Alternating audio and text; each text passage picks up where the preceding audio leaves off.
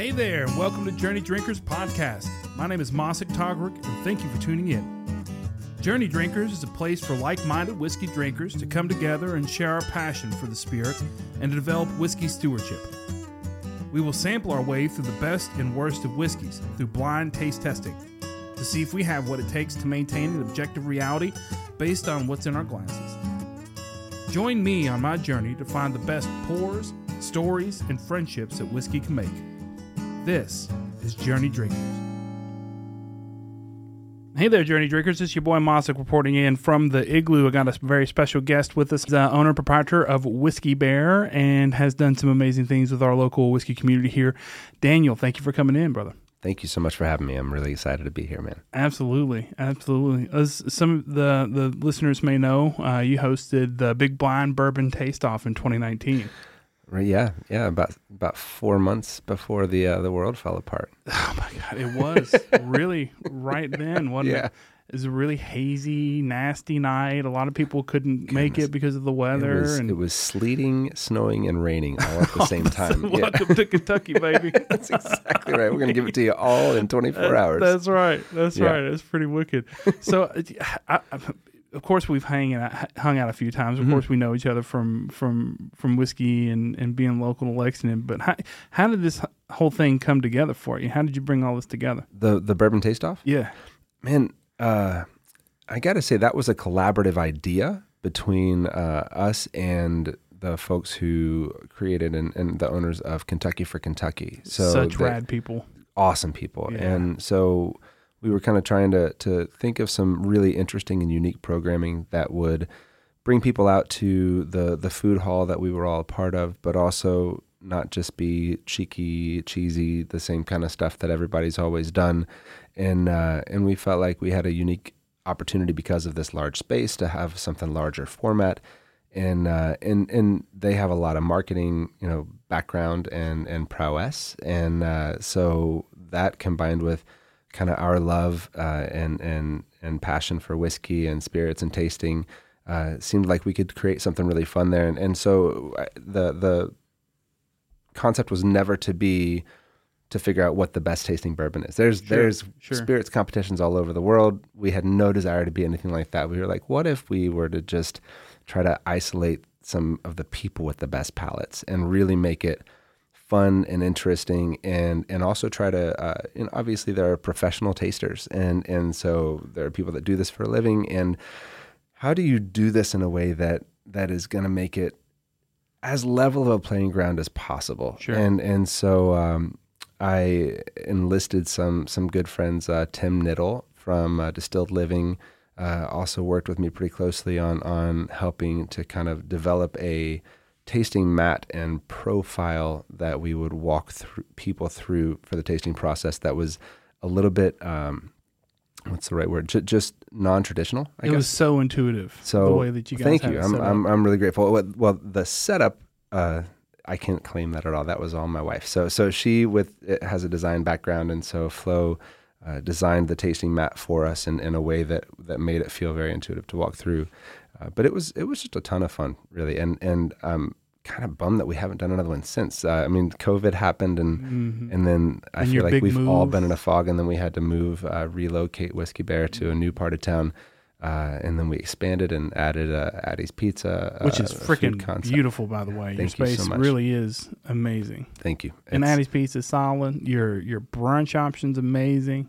Thank you, thank you. I We're- mean, I, I, you don't get a bad meal going in there. Wow, we very much appreciate. it. We're actually getting ready to uh, do a, a, a big menu overhaul uh, with uh, a new kitchen manager and chef that we brought in who just has some really great ideas, and we're actually going to be doing away with brunch altogether, and and really provide adding a much more robust lunch program with. We're going to have some really cool sandwiches with house made bread and all kinds of stuff as well. So I'm Well, super Daniel, I'm super excited. Heck yeah, man! Anything y'all I'm, put I'm in gonna need some taste solid. testers. So.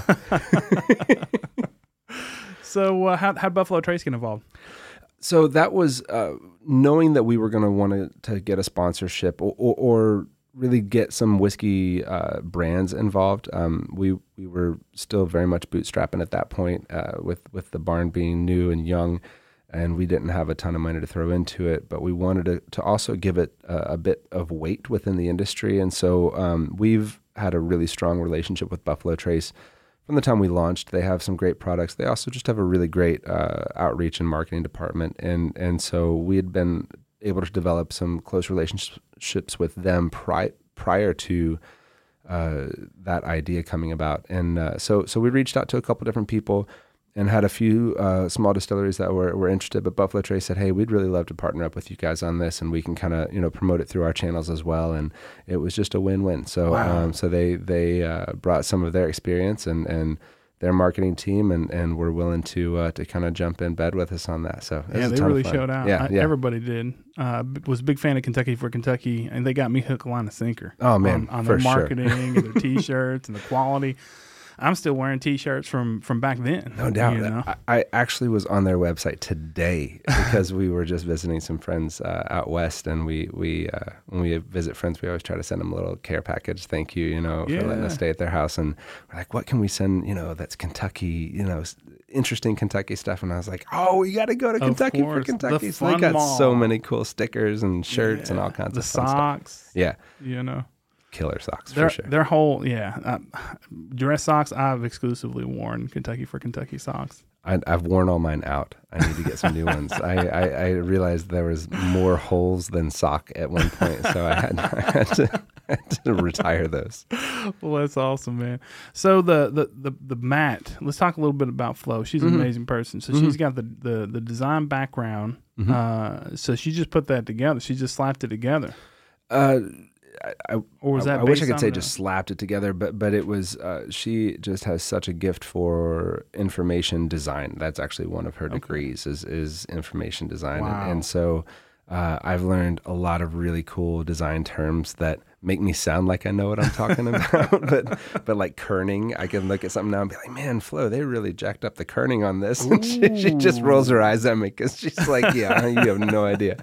But uh, but no, it is. It's really fascinating to learn how much design and function work together and and she always says design follows function and so you have to you have to identify the function first and so Sure. as we were trying to create the the function and how people were going to work through the tasting we really had to to figure out that before she could design the the tasting map because it Right. really had to work with what we wanted the flow of the experience to be. And so um, I, I really do hope that that uh, we can do a second iteration of that at some point and, and kind of build on it because it was just such a fun time. And and also bourbon as uh, as you well know, you know, it, it is something and, and really all spirits, but they're meant to be shared and they're meant to be enjoyed together and it's about community. And so creating an experience where we can connect with other people with the same interests or similar interests and just geek out and have fun uh, is is always a recipe for success. I think. without a doubt, Yeah. without a doubt. And the way that Flo had everything set up on the on- the compendium of Mhm. sorts um, was was so easy. She basically had the the nosing and the palate the same the Mhm. same like check mo- check boxes. Yeah. Um, the, there's a there's a place for proof range, age range, uh, certain you know level of viscosity, and then there's like a a, a guess on the bottom, Yes. if you will Yeah. Yeah. and uh, so who was who was actually um, who was actually grading those? So we because that had to have been a process. So it, well, that was it was gonna that was probably the biggest challenge that we came across was how can we make this as fair as possible for Yeah. everybody and not allow any of our own biases to come in. And so we uh, we identified the spirits that we wanted to use.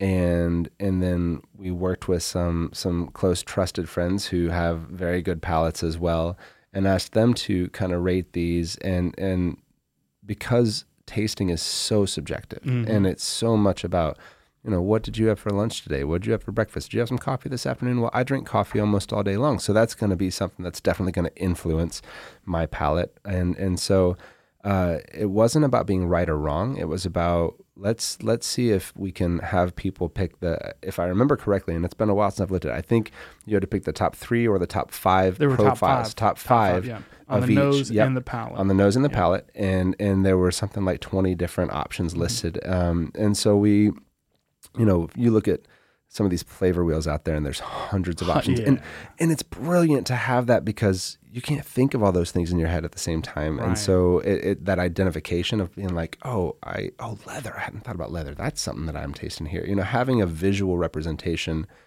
of the flavors that we're that that we kind of have cataloged in our brain, I think is really important. So flavor wheels or, or a flavor chart are are great tools to use when we're tasting.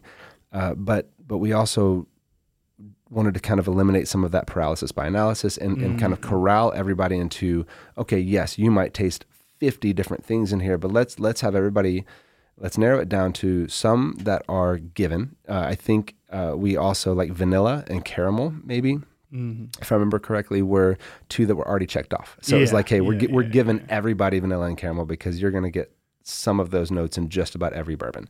And so, and then, so what are the next five that you that you taste here? And so we took our average of, I, I think, I don't remember exactly. I, I want to say it was like either eight or ten other kind of bourbon people that we knew weren't going to be competing that we had go through the tasting blind. right. They didn't know what was what, and and kind of fill it out to see what they tasted. And so we averaged out what were the highest scores for each each particular bourbon, and that was what we used as our answer key. That's so it was really, you know, it was it's imperfect for sure. I definitely uh, am not a researcher, and, and we just want to do the best we could to to make it as fair as possible and, Yeah. and give everybody as level of a, a playing ground as And possible. that was that question was coming up during the tastings, like what are they basing it off Mm-hmm, of? And and the the thing that I've told everybody is obviously incorrect because we're talking about it now. But I was like, oh, it's based on the master distillers or master blenders tasting Mm-hmm, notes and profile, right? We did, uh, as one of the experts that that were part of that panel, look at the master tasters uh, tasting notes. Um, so on on their whether it was their website or the bottle, Yeah. but but we found that those were some of them were kind of ethereal depending on you know who what brand it was. Some some will will be super vanilla with what they're suggesting and then you get some people like i, I love jay Erisman from uh, new riff and he'll come out with flavor profiles that are like completely off the wall and you're like eh, i mean it's it, well wicked. you're probably the only other person that I know that comes out with some absolutely bananas descriptions of flavor profiles, and I'm always like, God, dude, I would have never thought of that, but that's that's perfect. Well, you know, you say elephant enough, and don't think of an elephant. You know, what's the first thing you're to think of? You know, So- yes, absolutely. But New Riff, yeah, they've always had some really wild descriptors. Mm-hmm. it's, it's cool to see that they're encouraging that Yeah. Mm-hmm. in, in, in the single barrel program, and and it's translating into their single barrel Right. like selections as well. and I completely agree, and I think there's something to be said for uh, encouraging people to continue to grow their vocabulary and continue to grow their their their their kind of their comfort level and their baseline with things Right. because if if we only have 10 words to choose from we're always going to choose our top 3 or 5 favorite but if we continue to to grow and explore and, and this is why I'm really one of the reasons I'm really excited to be here and to do blind is I don't do as much blind as I used to, and it, it, part of it's I just don't have as much time um, to to just play right now at, Yeah. at this stage. But I, it's one of my favorite things because it's not about being right or wrong. If if if I thought I was coming here to compete against you, I would have very politely declined. Well, listen, you, you, you caught me at a great time because Kenny Mills is two and zero on on Wow. on blinding him. Uh, the very first episode on National Bourbon Day, he guessed uh, age, distillate range, and uh, or excuse me, age range, um, uh, proof range Mhm. on the money uh, on, on the first two whiskeys That's that I blinded. impressive. Mhm. And he got distillate on both of them. And he selected, I believe, one of the expressions.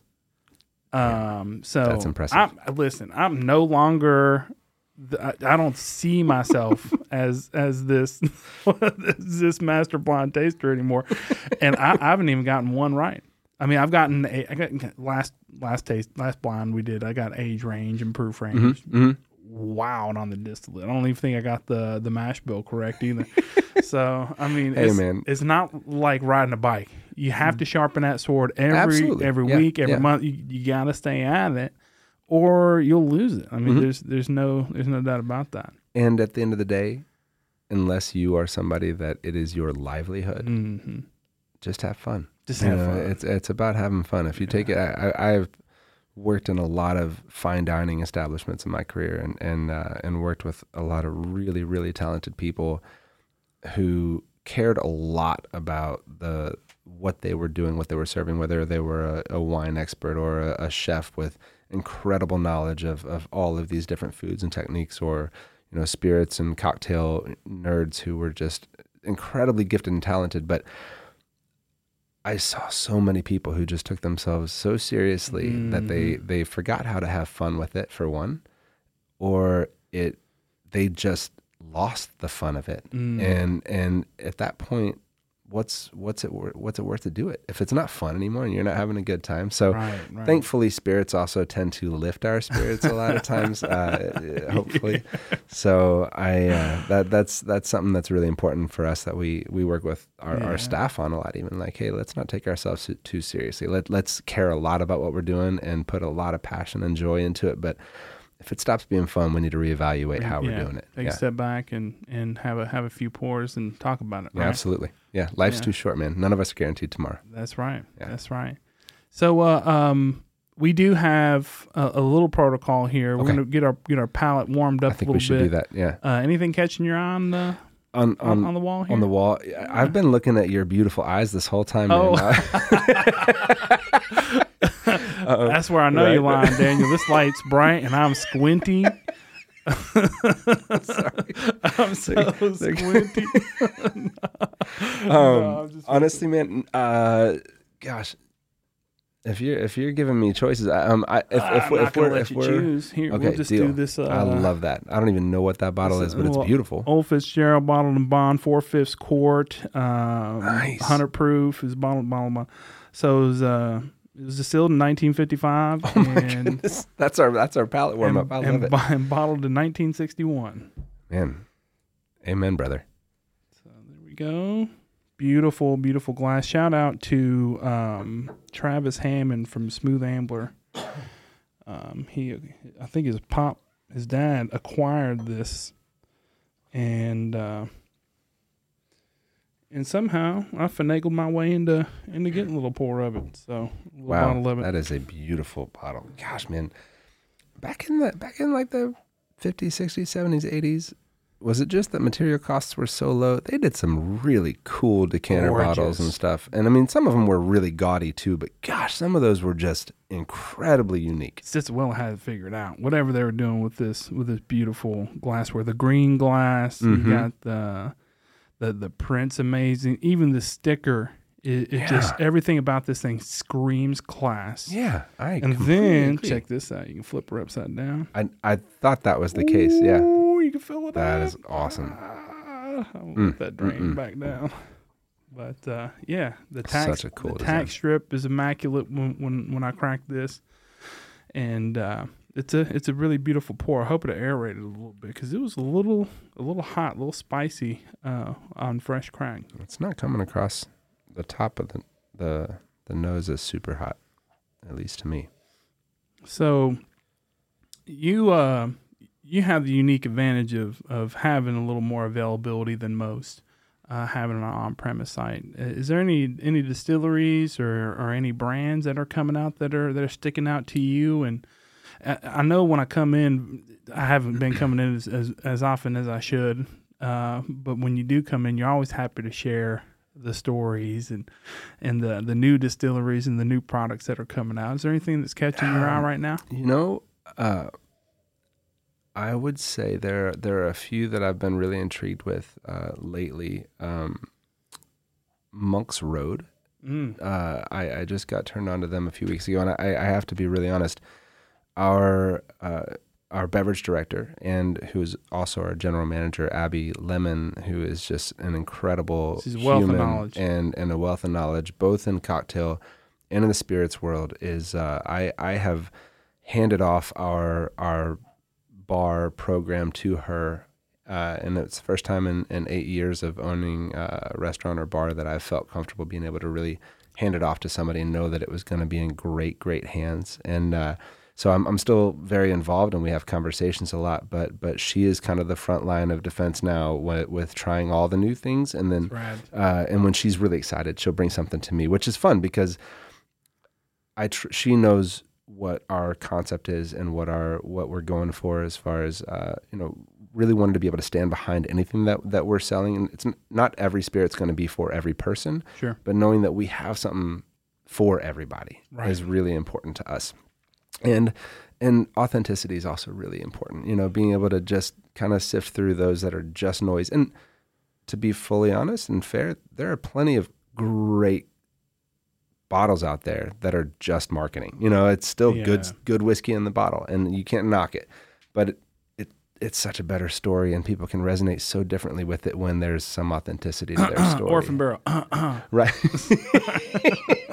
I've had a couple really tasty orphan barrels. No, Right, no, I'm yeah, not. Da- yeah. Mm-hmm. I'm not down in the, the, the juice, but you know damn well that Right. ain't no barrels gonna get lost because they paying taxes on every proof gallon of that some bitch, and it is not just It's gonna true. get It's true. rolled out from And, somewhere. and so I, I think we've on the on the industry side of it, I feel like we've seen a, a shift uh, in the last five or, or six years where we're we're seeing people that are really kind of just owning up to it. Mm, trans- on- being yeah, more being more transparent. transparent from the get go, and and it's not everybody, and and to each their own. Like you know what, not everybody, and they're being praised for it too. They're- and they're being praised for it. and and I think that's what we need is is to say let's let's shout out to those people who are doing it right and who are who are or if they're if they're needing to not distill yet or maybe they don't even have a desire to distill they just want to blend barrels.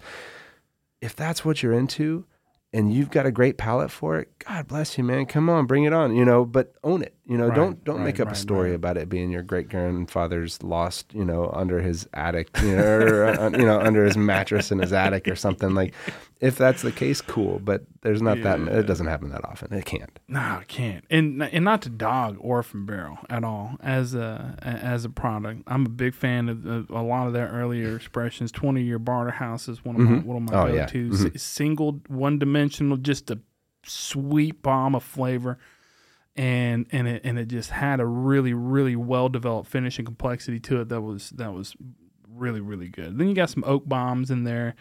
Um, but like you said, P- I think I think us as whiskey consumers are rewarding transparency more uh, than than ever because it's uh uh basically a requirement. You know, the TTB is is doing their thing, and and thank goodness they are because Yes. you know we we no telling where we'd be.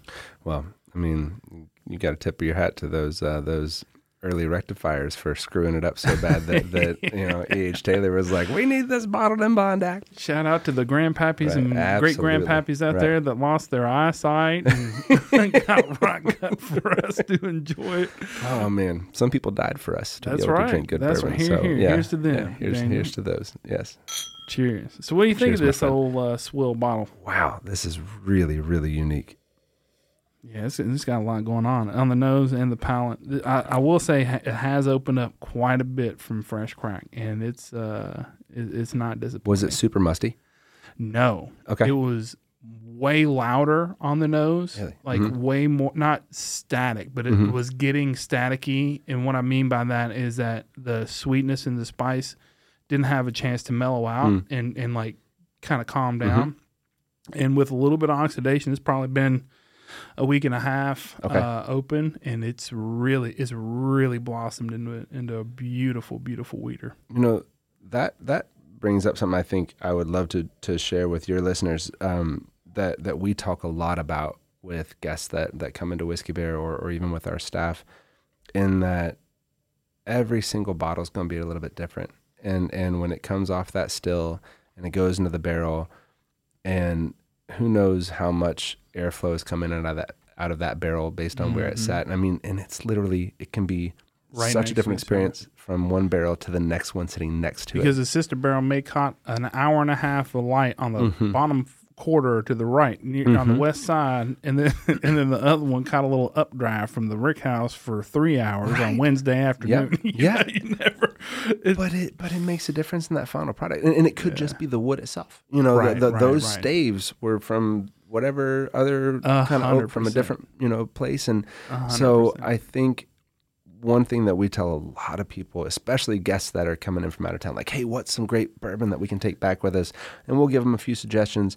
But but Hopefully, I sell them a couple of your picks. Uh, well, we, we try to do that as well. But but I, I think the most common question that we get or that I've gotten over the years is, hey, what's something great that I can also find at home? And so that's a little bit harder because in Kentucky we've got tons of great options. But you look at a bourbon shelf in a liquor store in, in half these other states, and, and now those ex- their their selections are growing, which is beautiful. yeah. But unless it's a, a total wine or some giant liquor store, most places have 15, 20 different bottles. And It's and a lot of growing and it's very common. beautiful, but damn it, you're taking away from us, and I'm not here for it. Yeah, stop buying that stuff because as a whiskey bar, I can't get half of the things that I want that aren't even crazy expensive. I'm not even going to hide my greediness today, Daniel. I'm done. Bring it back, baby. but but to to your point about letting that Fitzgerald breathe, one thing that I tell almost everybody is if you're opening a new bottle and it seems super hot or super a lot of ethanol right out of the gate, uh, just leave the top off overnight, or or maybe leave it for an hour or two, but but revisit it so many times. I mean, it's not going to make a bad bourbon better. And there, there's no trick to making a bad bourbon good unless you're mixing it. But and even that doesn't always work. I can think of a few I, examples. I know one, Daniel. Yeah. You can get drunker and it tastes better. that's one. That's one method. it goes against Right. the journey drinker code, I would say. But I mean, It might not taste better the next day. um, but if you if you do let uh, let it breathe just by leaving the top off overnight, uh, and there's been a couple bottles I've had to do it for a couple days with before, but the massive difference on the on the nose and the palate just by letting just let let that ethanol go, you know, Yeah. kind of burn off for a day or two can make a huge difference sure. to how you appreciate a particular bottle. And it might be one that you've had a dozen times before. And that one bottle, even if it's not a single barrel, it's just crazy. Like it's like, whoa, I don't know why this is so hot. And it could be your palate, but most of the time I think it's just that particular for some reason there that there seems like there's more ethanol in that bottle. And as a part of the tasting process for me, when I'm trying to dissect whiskey, and then you kind of going nose blind a little, you kind of get a little nose fatigue. Mm-hmm. yeah, and, for sure. and everything huh, kind of blend together a little bit, you know, and you're you know talking in cursive. Um, for I've talked about it a little bit before in the past, but by covering the rim of your glass with the palm of your hand and popping it, and that will coat the inside of the glass. Well, that also releases a lot of that ethanol in there, so you're going to get a lot hotter nose. But if you were to blow into it with one of your open nostrils, like a little, like a little, like that, into the glass, Okay. so you're it'll pop that ethanol out, but you'll still get a lot of that flavor that's coated inside the glass. You just taught me something. I'm gonna I'm gonna borrow that. Yeah, I might- so- even use that. So if you got a little a little heater Mhm, on mhm. you, it's like it's a little hot. What's your tag? If I've got to, you know, give a shout out, is it is it is it the- Hashtag that- Journey Drinkers, baby. hashtag Journey Drinkers. Okay, all right. Mossack, we got it. But you got to have a name for Pop- that move. pop the, in the mo- the, nose. the Mossack pop. You know, Get- give it the old Mossack pop, and then and then it just opens right up for you. Well, I mean, if I were to if I were to like put some, a name to it, it'd probably be pop pop that pop, Pop the gla- pop in the glass. All right, pop the glass. I love it. Yeah, yeah. I, I will make sure to give you the, the creds anytime we teach on. that. But Right ju- on. just like uh, we, one thing that we uh, include in our tastings that we'll do for private groups, and a lot of times, actually every time we do a tasting, we'll incorporate kind of teaching people how we train people to taste. It's not that it's the right or wrong. There's a gazillion ways. Everybody has their method, but this is just you know uh, distilled down from information that we've gathered from wine tastings and Scotch tastings and bourbon tastings uh, over all the years, and you know different different places, and you know just kind of picking our favorite little things of, of you know little tricks and tips on how to do this. And one that we uh, that we often use and we give give Freddie the credit for is acclimating your palate. You know, with a little bit of water first, Yep. and and uh, and so um, now now we'll uh, pop it a little bit. What a we'll- wealth of we'll knowledge some- Freddie is. God, I love that man. I mean, Love doesn't get more hospitable anywhere. I challenge you to find a motherfucker that's more hospitable. and completely genuine. A hundred percent. There's no Just- fake in that nope, man. Nope, There hadn't absolutely been. love him. Yeah, I'd Yeah. adopt him as a brother or a cousin or an uncle. I want him man. to adopt me, Freddie. If you're listening, absolutely make it two, please. Mossick Johnson. Uh, I don't know. I don't know. you could like do hyphenated. Toggerook Johnson. oh, hey, what's up, Pop? How you doing? I don't know. I don't, he might he might pop you for calling him pop. He'd be like, "Hey, I'm not that old man." Oh goodness, love that. so man. I could, man, I couldn't even give you descriptors on this, and I was enjoying it so much. Um, I've I've kind of reached back for this bottle a couple times since it's been open, but um, yeah, what a, what a treat! What a treat to have this. Thank you so much for sharing. That is absolutely beautiful. I uh, I haven't had nearly as many or experiences with with a lot of the uh, super dusties. Um, so I'm I'm a bit of a novice in that range or that Mhm. that realm, but Dusty's being anything older than what twenty years is what we were considering it. You know what? we- I don't even know. I, I, I guess I can tell you that I've tried one from the the early '70s, one from the uh, early to mid '60s, and one from I want to say it was '56 prior to this. Uh, and so um, that that's that's all I've ever tried, as far as anything older than probably before mid '80s. So um, Right. I've, I've definitely had a few of the like you know mid to late '80s and early '90s, but uh, but yeah, uh, yeah. that doesn't seem like really old to me. And then I'm reminded that Right, that's like right, right. 40 years ago. I'm not gonna age myself at all though. Back in my day, a dime bag used to cost a dime. Hey man, I, I'm I'm gonna completely own that I'm now transitioning into the old guard, and I don't know what these kids are talking about half the time. I don't understand their lingo, and I have to rely on our young Yeah. bar staff to be like, "Hey, please tell me what this Yeah. word means." I don't know what they just said. no cap. What? You don't have a cap for your drink? You need a cap for your drink? What are we doing here? I remember somebody said something. Somebody uh, when we had our first business uh, as owners, one of our kitchen employees was like, "Daniel, that is on fleek," and I think I thought he sneezed or something. I just looked at him and I was like, "I'm, s- I, I, I don't, need, I don't have a clue what that means, man." Are you And- okay? yeah, he was you- the you nicest stroking young out? man, and he was very kind to to walk me through what that meant because I didn't know if it was good or bad. You know, I was just like, he seemed yeah. excited when he said it, so it sounded like it was something yeah, good. yeah.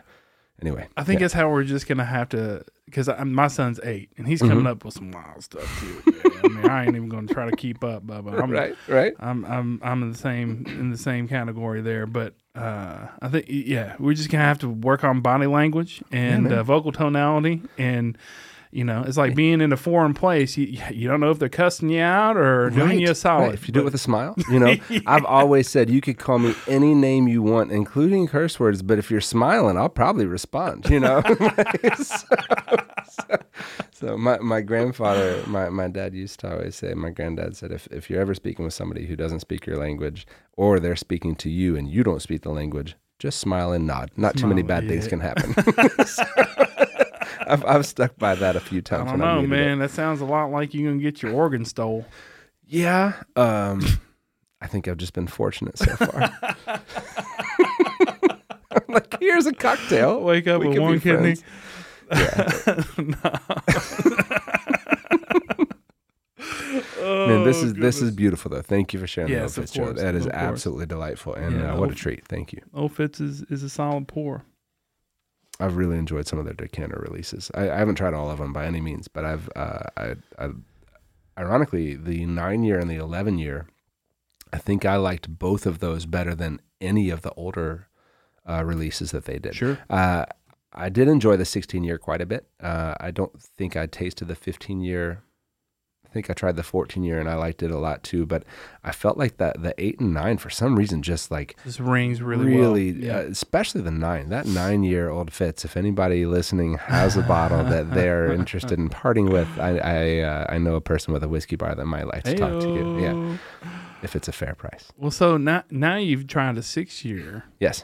Weller. Mm-hmm. Um, there's a little of that greenness into it. I mean, if we're talking green and it being old, I mean it's a 61 six year bonded whiskey, which is which is kind of in its own category a lot Mm. in a lot of ways because a lot of whiskey back then It was only 80 proof, right? 86, Yeah. 86 or or you know in that range it didn't really get out um, much in the in the bonded factor i mean there were there's a lot of old crows uh, that are 100 proof there's a lot of products out there that were 100 proof but for having a Stitzelweller uh, bonded is is pretty unique um, in in in this expression, especially uh, it, it only being six years old. Uh, it's delicious. So Yeah. was Stitzelweller at that point? Uh, do you know which products they were using this uh, the Solera method with? I do not. I'm really, that'd be really intriguing to to uh, to look into, and I I, I don't either. I'm I'm just I think you're quite um, a, a history buff when it comes to whiskey, and There's so a whiskey nerd right that. now screaming into their windshield. Right.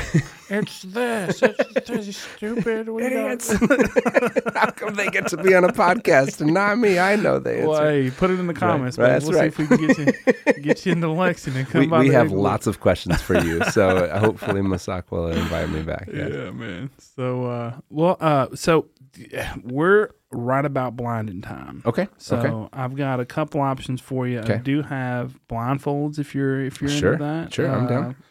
Uh, all right, so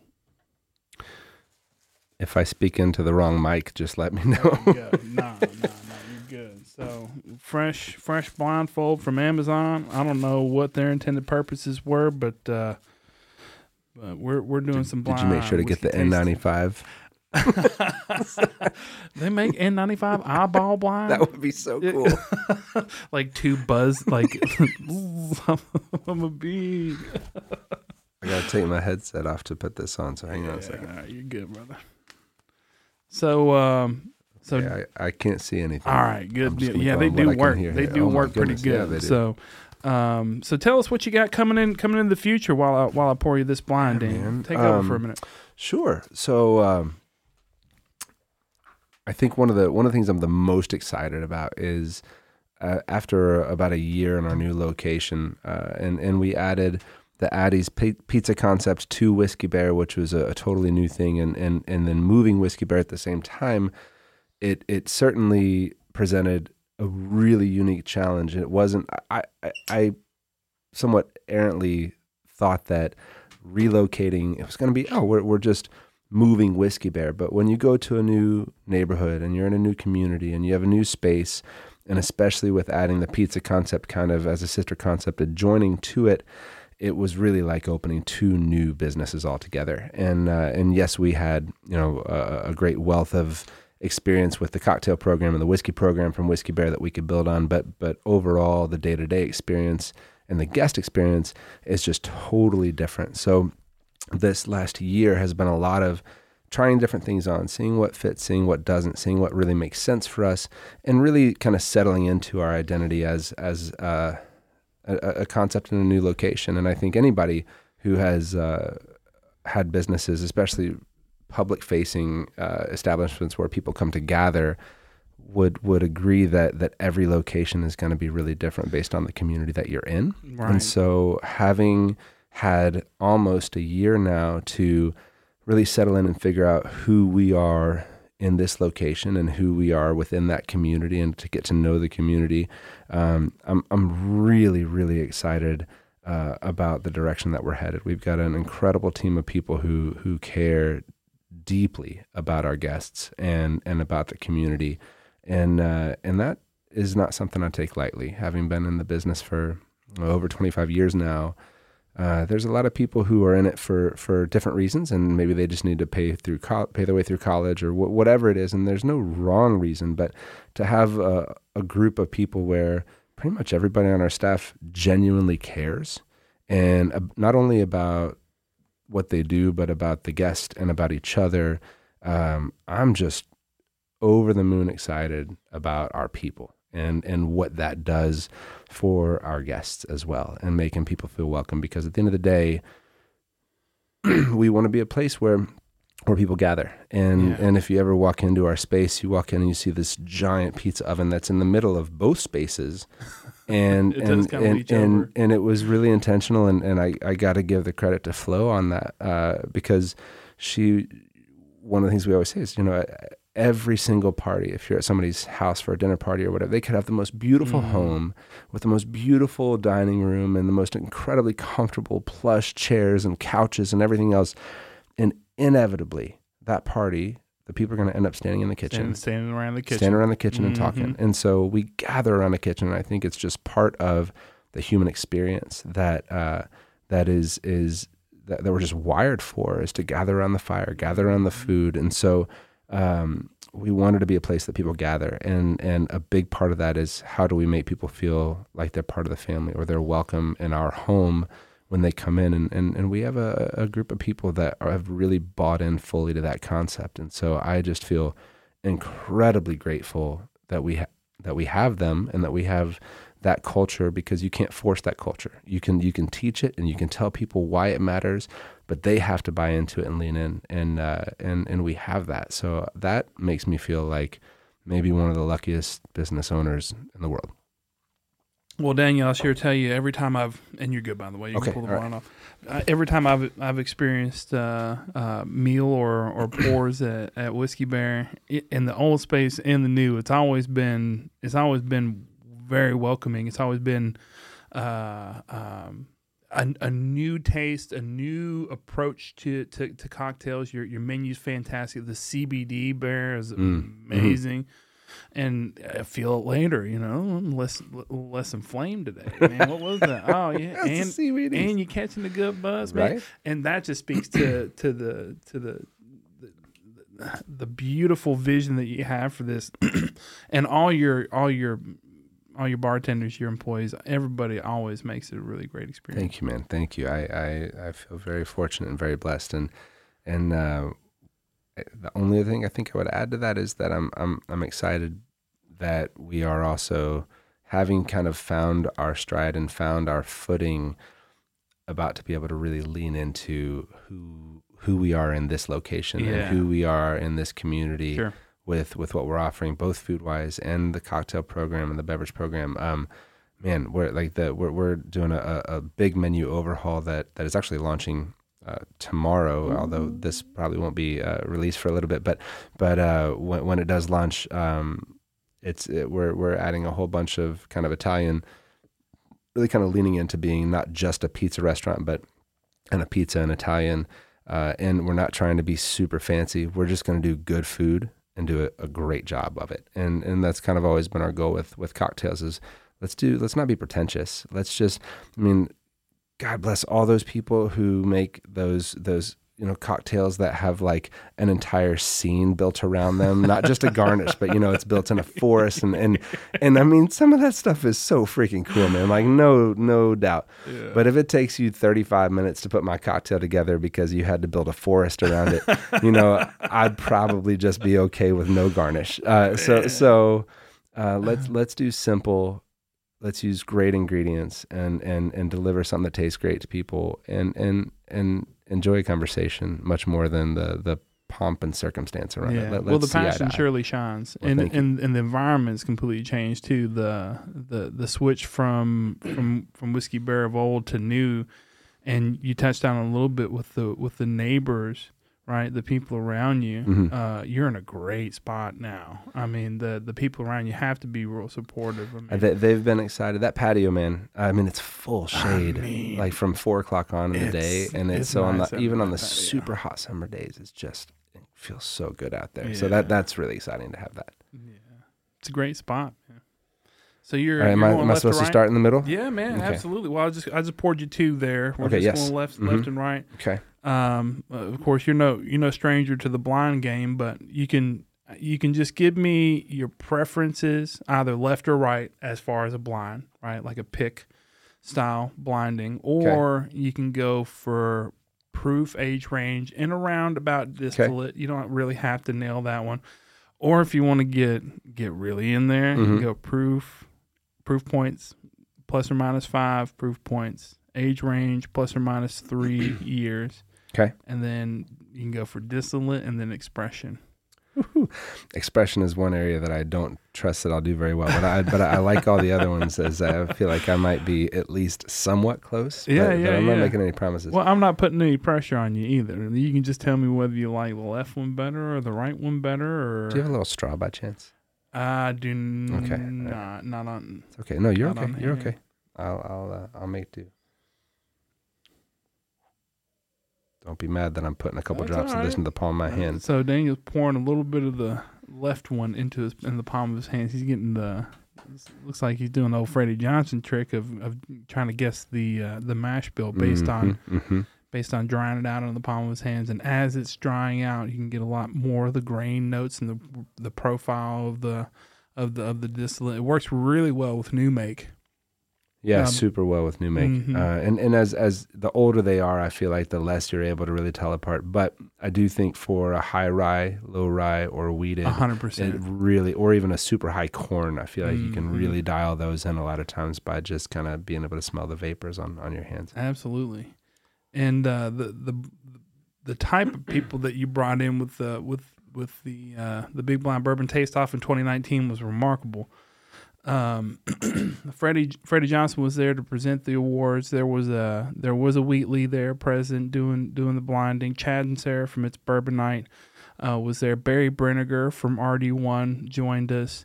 Um, the beverage director from OBC, shout out Iverson Griffin III. He's he's probably going to be on the podcast here here pretty shortly. No, he was Um, the uh, the the tie tied with you. That that's for right. the winner. That's uh, right. and and you won because you uh, nailed the uh, the expression and the release, and uh, and he missed that part. But but yeah, so Oh, you guys were neck and neck, man. That's I love wild. Iverson, and what, actually, a, what a great guy. as a shout out to him, I have not talked to him since, but uh, or, or since this happened, but um, uh, we have Abby Lemon, our our bar manager and and uh, beverage director, or sorry, not bar manager, our general manager and beverage director, because of Iverson. I received from him the single greatest recommendation. Uh, I, w- I would say it was a it was a text, but it was a letter in a text that was uh, hands down the best recommendation I've ever had for any employee ever, and he was spot on. And and and just reading that text out loud to my wife Flo,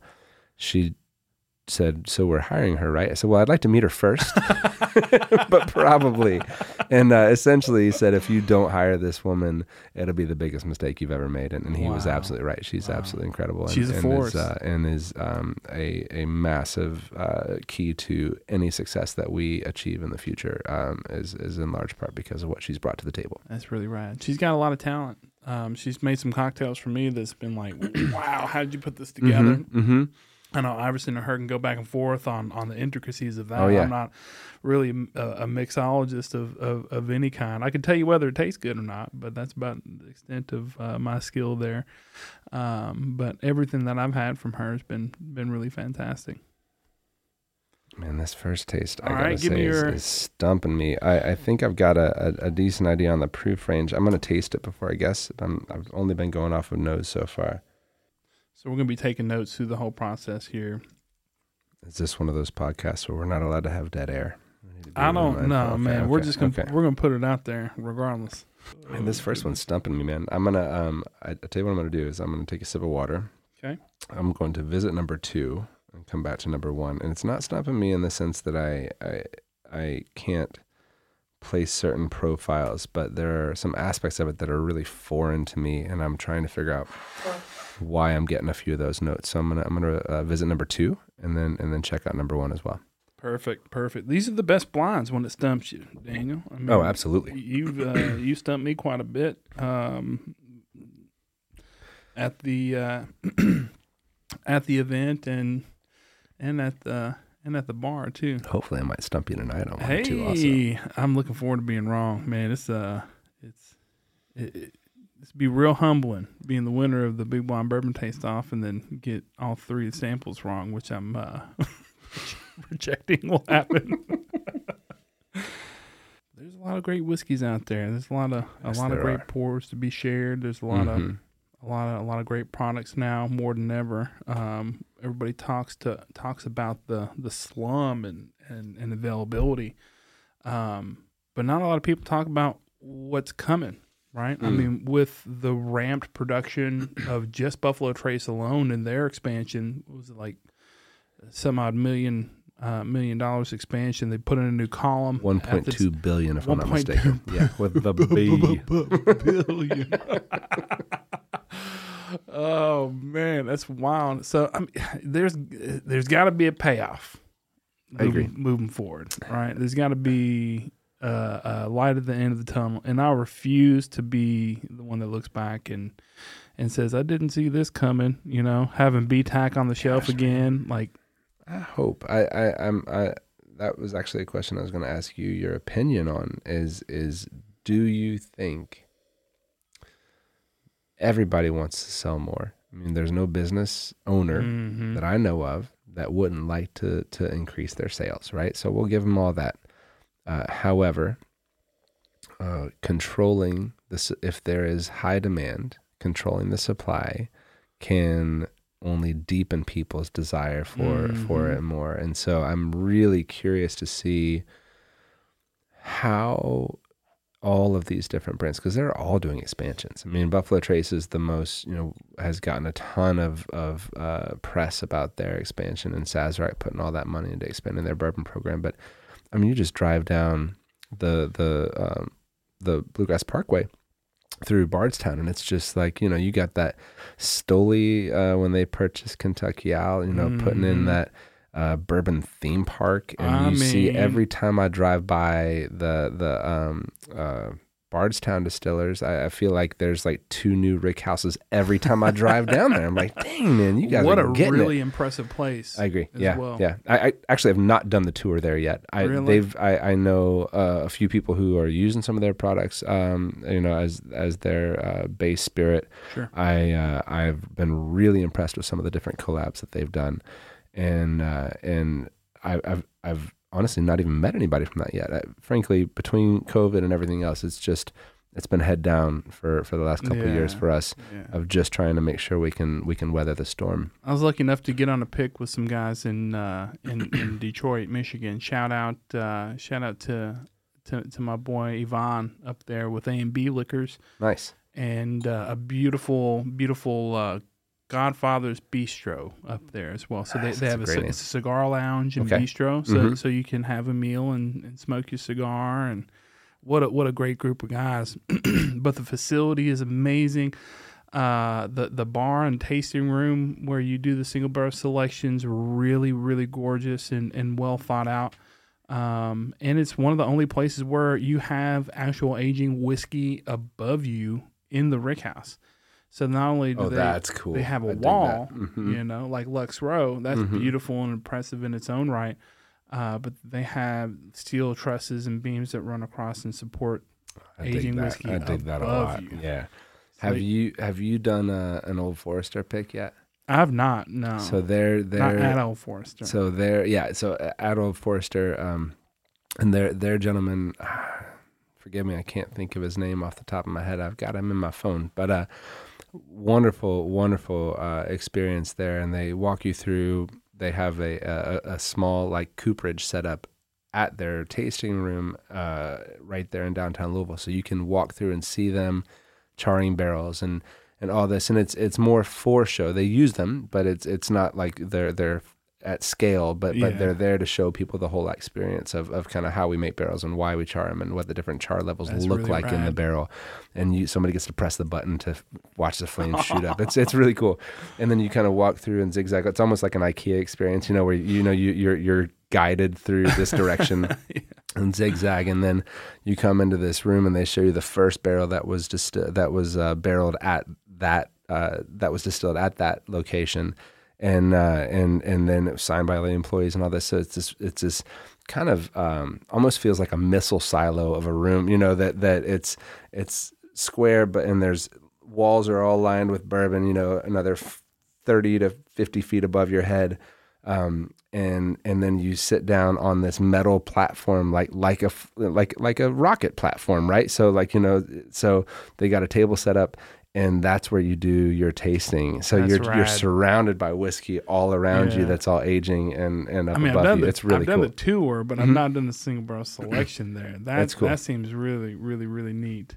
Uh, beautiful, beautiful facility there. And shout out to Melissa Riff. She was formerly at uh, at Bulleit doing their single barrel program. Quick, Melissa's cool. quick She's shout really out nice. to her. Uh, she went and, and did a lot of work with Knob Creek in their single barrel program. Now she's a Okay. master taster. I There at Old Forester. that. Okay, that's Yeah. awesome. So I- she's since moved that's great. from from those two really really big names in whiskey to the master taster at Old Forester. Kudos. So she's a she's a force as well. That's awesome, man. I mean, thank goodness we're getting more women in the space, and and, 100%. and and they're not being.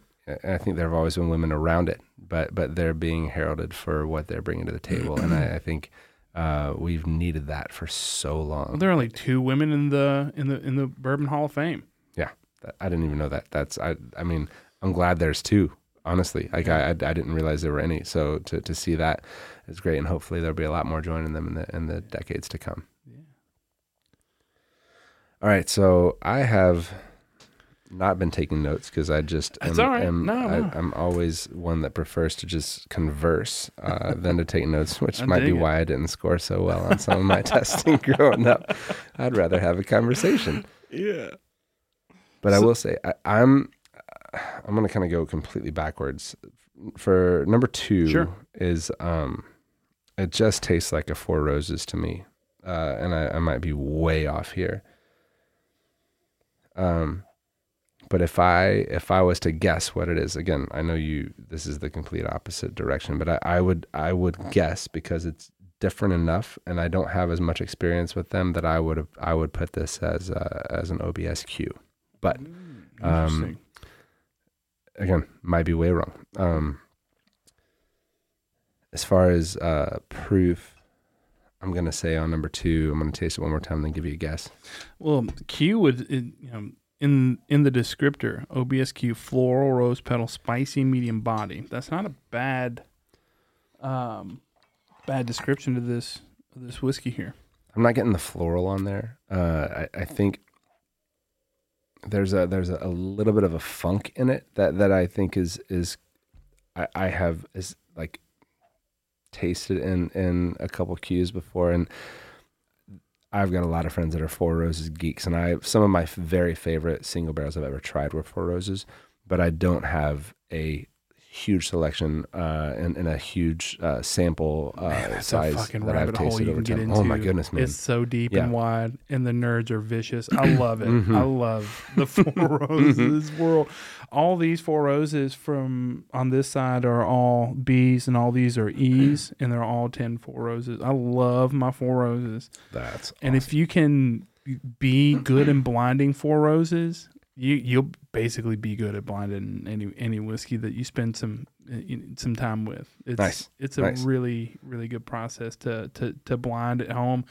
For those of you guys listening, to get out there and, and try some Four Roses, it's a lot harder than you think. So you're thinking Four Roses. Give me proof range, age I'm gonna- range, and if you need a little more, you can just close your eyes and pour you a little more.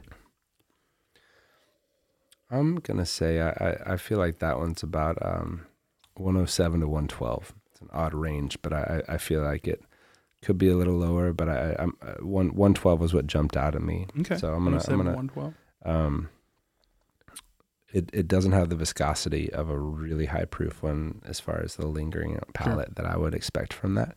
Okay. Uh, if, if, as far as age, I would I would say uh, probably nine to ten year.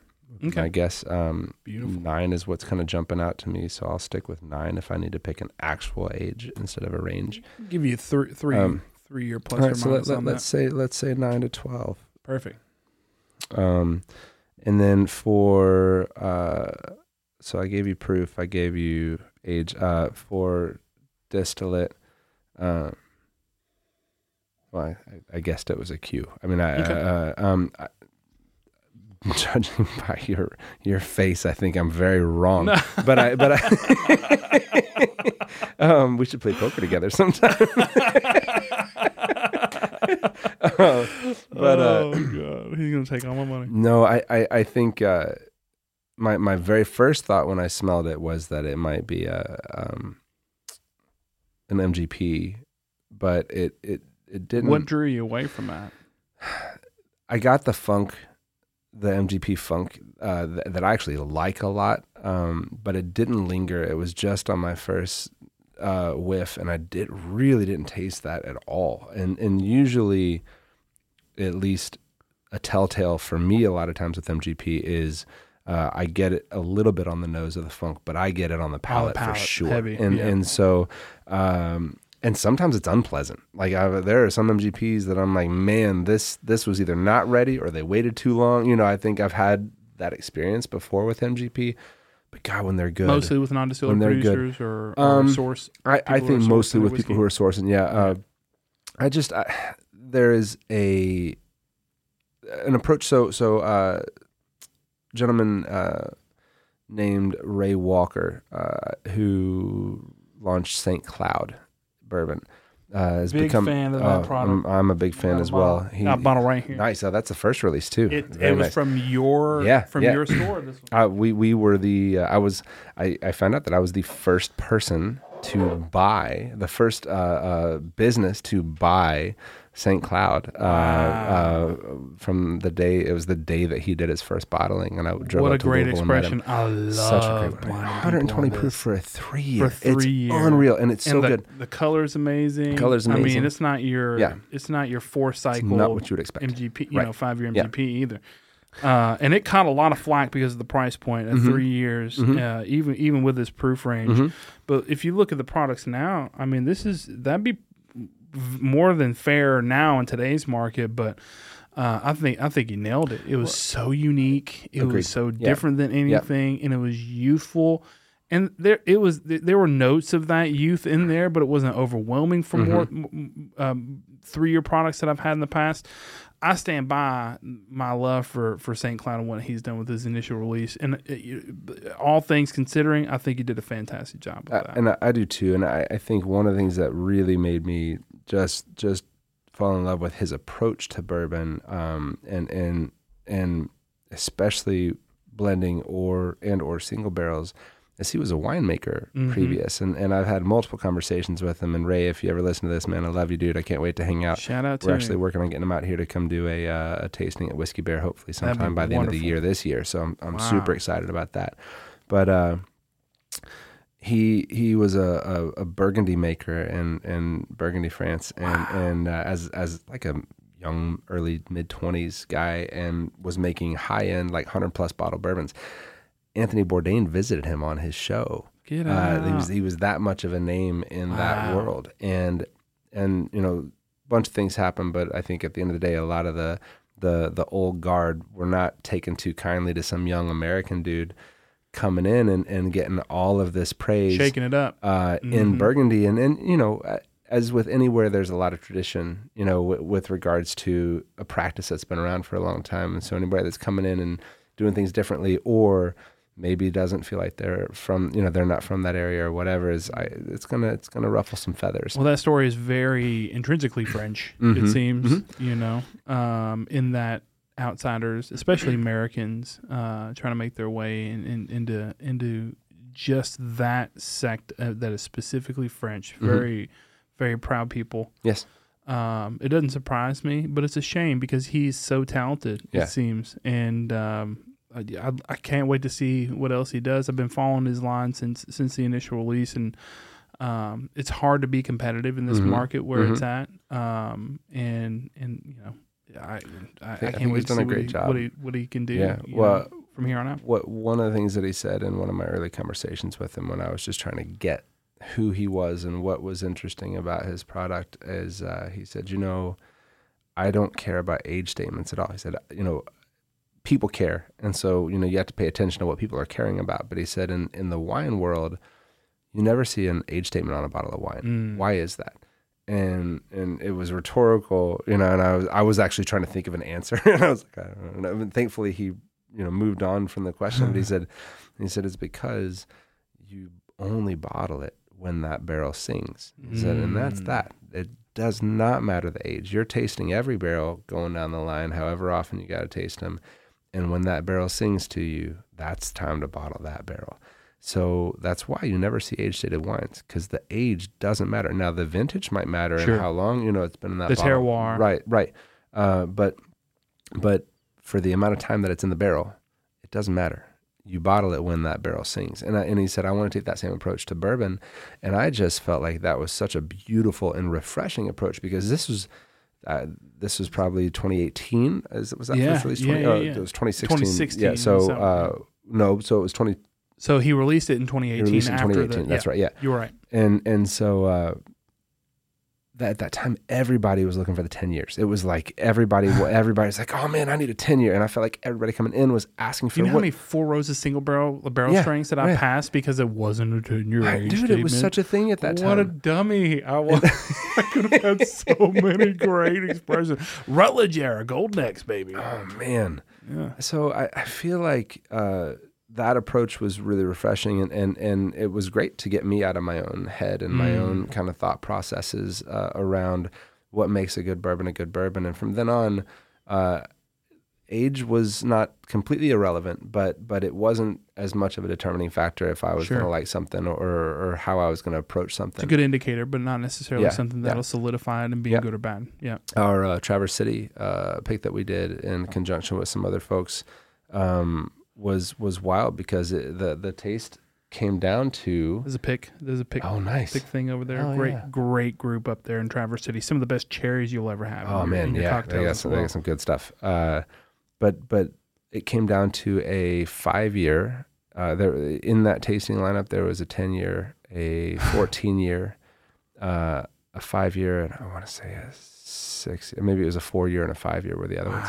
and uh, and the the ten and the five easily beat out the fourteen. And, Yeah. and that doesn't it- surprise me. it- yeah, MGP, yeah. And higher it, moisture content, maturation, uh, hyper maturation. Just, Yep. just for some reason doesn't doesn't sing sing a song. It gets burned out. yeah, and and so it came down to the five and the ten. And uh, on a blind, it was half and half on the pick team. like it was, it was straight up half and half. And it was like, well, the ten costs about two thousand dollars more, So- and you get more five and the product. five's just as good. So let's go with the five. so, so you just never know. Don't don't judge the book by by the age. Yeah, sure. yeah, absolutely. yeah. That's a that's a great great uh, mindset to have in whiskey and single barrel selection. But at the same time, you know, I've fallen victim uh, to many follies in whiskey. One being that bourbon's only made in Kentucky. You know that myth. It's Mhm. America's native spirits, not Kentucky. As much uh, as I'm proud being raised in Kentucky and and and having the state pride, Mhm. you gotta you gotta give it up to the folks in Tennessee. You gotta No give doubt. it up to Yeah. the folks in Indiana, uh, the fine Canadian rye makers. Uh, there- Mhm. There's so many great producers out there that's making the spirit that I love in in many different aspects and facets that that, that are so charming and, and unique. Um, but speaking to that, I mean if that goes for age range, proof range, freaking tier levels. We've been talking about four roses. Mhm. You're not just going for Mhm. six tier. Some of the best roses, single barrels I've had have been low, between one and three. More so, probably one or two. Um, but it's yeah, it's it's a refreshing change of pace, and I remember people being really hesitant on on that brand, um, just because of of, of its age range. But I, I tried it when you, you were really excited about it, and you posted it, and I remember going and and, Mhm. and I was like, ah, I'm not gonna like this. Like I had that preconceived notion. And then I, I sat with it, and I remember you coming in to check check check in on me with this pour, and I'm like, hold on, I I don't know yet. Um, let me let me sit with it a little more because I fucking really liked it, and I didn't want to initially be like, well, there's something I'm missing. Maybe I don't like it as much. It's just it was good. It was damn good. It's a fine product, Mm. and I bought I bought I think two bottles uh, that day from you, or one, and then I came back for another. Uh, not necessarily surprising because you you suggested it. I should have known it was good, but removing myself from being married to an age statement Mhm. is is something that I've always struggled with. Mhm. I mean, as as much of a blind taster as I, I see myself being, I'm always unless it's a double blind. Mhm. I will always take a peek at that label age statement if I can, where it was distilled and its proof range, and then and then I'll have that buried into my mind as I'm tasting it. Mm. You know, so the only true way to to really know if you like something is being double blinded by it, and Yeah, I think sure. that's uh that's an unfortunate thing because you can take a look at a label and expect and have these expectations. But I've got some I got some bottles in here right now that you can even look at it and you are Mhm. not believing what you're tasting. Mhm. Mhm. You know. and and and same same thing with proof. You know, it, it's wild to think that uh, that you can have. I mean, I, I tasted. I've I've personally tasted 156 proof bourbon straight out of a barrel. that I That's one spicy I would have put it at 105 A hundred at the most. Proof range is Unreal. is does not is not an indication of heat. Mm-hmm. Mm-hmm. Absolutely not an indication of, of, of your perceived heat.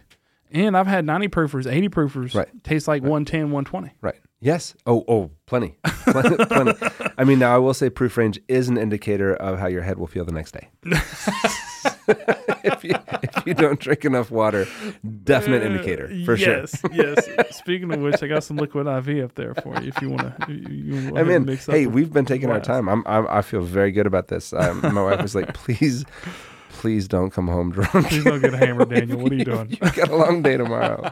I said, you're right, babe. And I'm driving, so I'm definitely coming home drunk.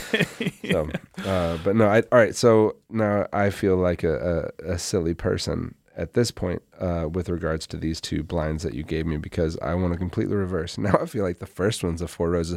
So I'm just going to guess that everything that you ever f- feed me or taste me on is going to be a four roses. And I figure I'll be right like 20% of the time.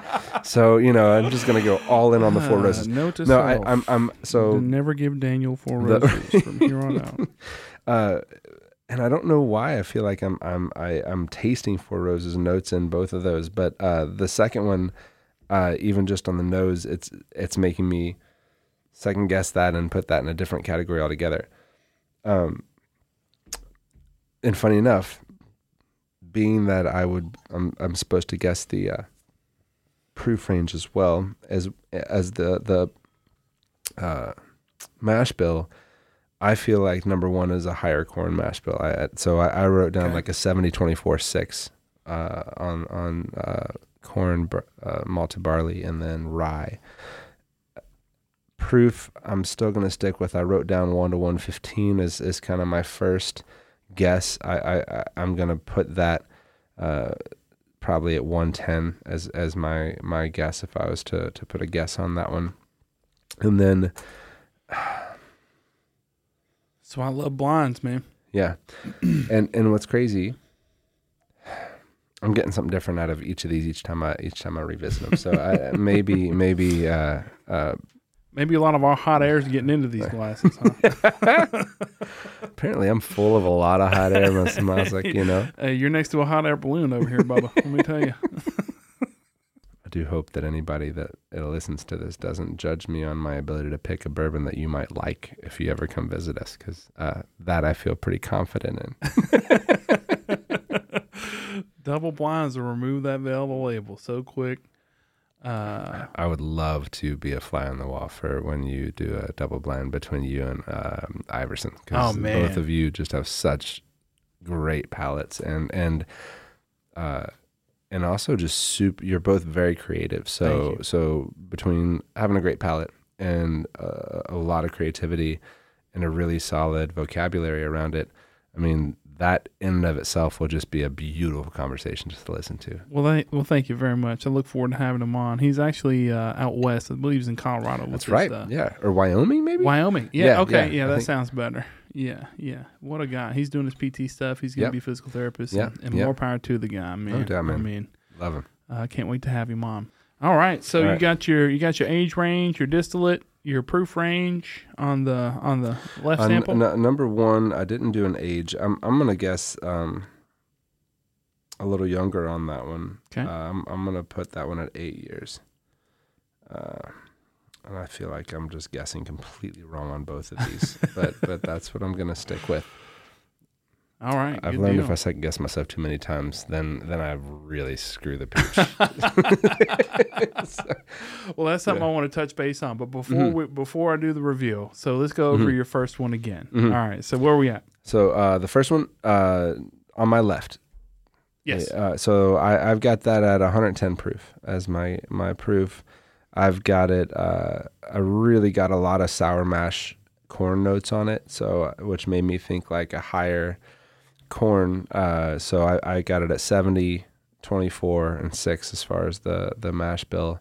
Got it at eight years, and that even though Four Roses doesn't share their mash bills exactly. Uh, I I still feel like I'm getting Four Roses notes out of it. I'm getting a little bit of funk out of both of them. So Sure. like either one is like in the back of my tongue. It's like, oh man, that could be MGP. But you know, I'm like, is that a Bulleit or is that a, you know a Bulleit ten or something? But I I don't feel like that was jumping in on there. Uh, I so I It's a hundred the, proof. the the, the uh, 110 proof is what I 110 put it proof, I, I eight-year. really eight year. I'm I'm gonna switch that one since I guess Four Roses on the second one. I'm I'm gonna I'm gonna put that at at uh, something out of Heaven Hill. Um, so um, From Four Roses to Heaven Hill. What made that jump? that's a weird one. Well, because I really feel like it's high corn, and and I don't think Four Roses has a super high corn mash bill. I could be wrong on that. So you're I- basing it solely on your um, Freddie Johnson sniff no, test. no, more on the palate really on that one. I really felt like I was getting a lot of corn out of that, uh, and and a little bit of uh, a decent amount of barley. Um, the the second one I felt like was a, a higher rye. Uh, again, I don't know why I said OBSQ because I don't even know if that's a high rye mash bill or if it's Well, rye B- at all. B's 30, 30 Okay, um, okay, okay. 35% so rye, so yeah. that's where okay. Um, see, I, I remembered a few things. well, I'm in their low rye mash bill, their 20% rye still nationally anywhere else is considered a high rye mash bill. So they're Right, really because they say over twenty percent or twenty percent or above. Is that right? twenty percent or, yeah, above, Yeah. and any other distillation process is considered a high rye bourbon hmm Uh, so I, man, for the Uh, most part. I, I, um, All right, so Heaven Hill, Um, eight year, one ten proof. yeah. If I had to choose the the the label on it, I would guess, um, I would guess maybe an Elijah Craig uh, barrel select. That's hilarious because you nailed, you basically nailed the mash bill. Really?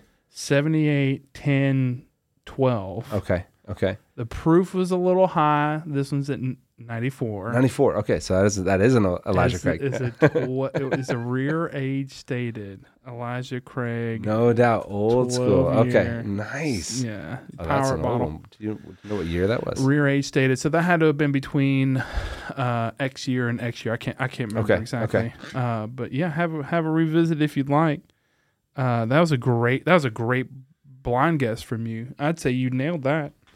Uh, l- a little higher on the proof range. Um, but but still higher than ninety. You know. I Yeah, mean, I, I it it was it was just coming off hot, and I was I was like, uh, so I, I I wrote one uh 105 to 115 originally because I was like I, I'm not sure, and I was like, well, I'll settle on 110, and I I I don't know, I I feel like um it was it was coming off a little hotter to me, and but- you but, jumped jumped off back to the the the left sample from the right sample. Mhm. So a lot of that a lot of that spice that you were describing in the right sample may have had an influence on your. that's very possible. It's very possible. So uh, yeah, great job on that. I'd, I'd count that as a big win there, Daniel. Thanks, man. All Um, right, I'll, so let's go I'll take a fifty percent if, if that's a pass if that's a passing grade.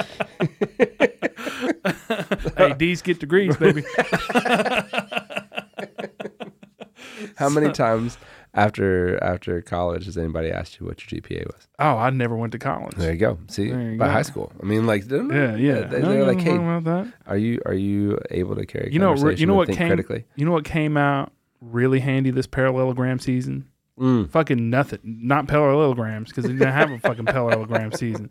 We got a tax season though, and lucky I got a person for that. Um, and all the math teachers when we was coming up, you're never gonna have a calculator on you when you grow up. Now look at us, You're right. the smartest man. computer ever. Did they all just retire when the iPhone came out?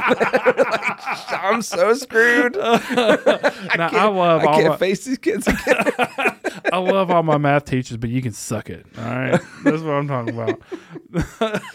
oh my goodness, you're spot on, man. All right, so on. all right, so so the second one, uh, I'm I'm gonna I'm gonna stick with what I said. I, I I really don't have a clue about the mash bill.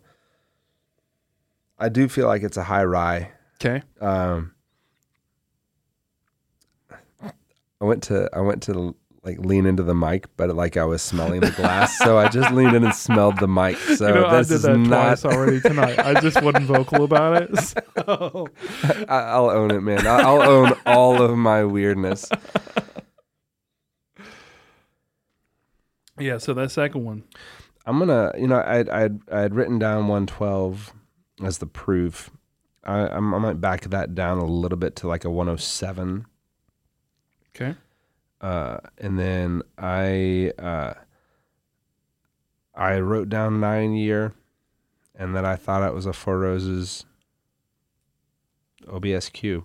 So Nine year I Four Roses will- OBSQ cask strength. I'll stick with that. No matter how wrong I am, I'll just I'll Excellent. go down on what that your ship proof I range on that? I- One. I, uh, 107. 107. I- yeah, yeah. I wrote 112 originally, and then I just that that last sip just now just definitely didn't come off as hot on that one. So it's just under 100 proof. Okay, all right. Uh, unclear on the mash, and really the age range. This is a blended product, Okay. um, or mar- marriage, Mhm, married mhm. marriage of, of of similar whiskeys.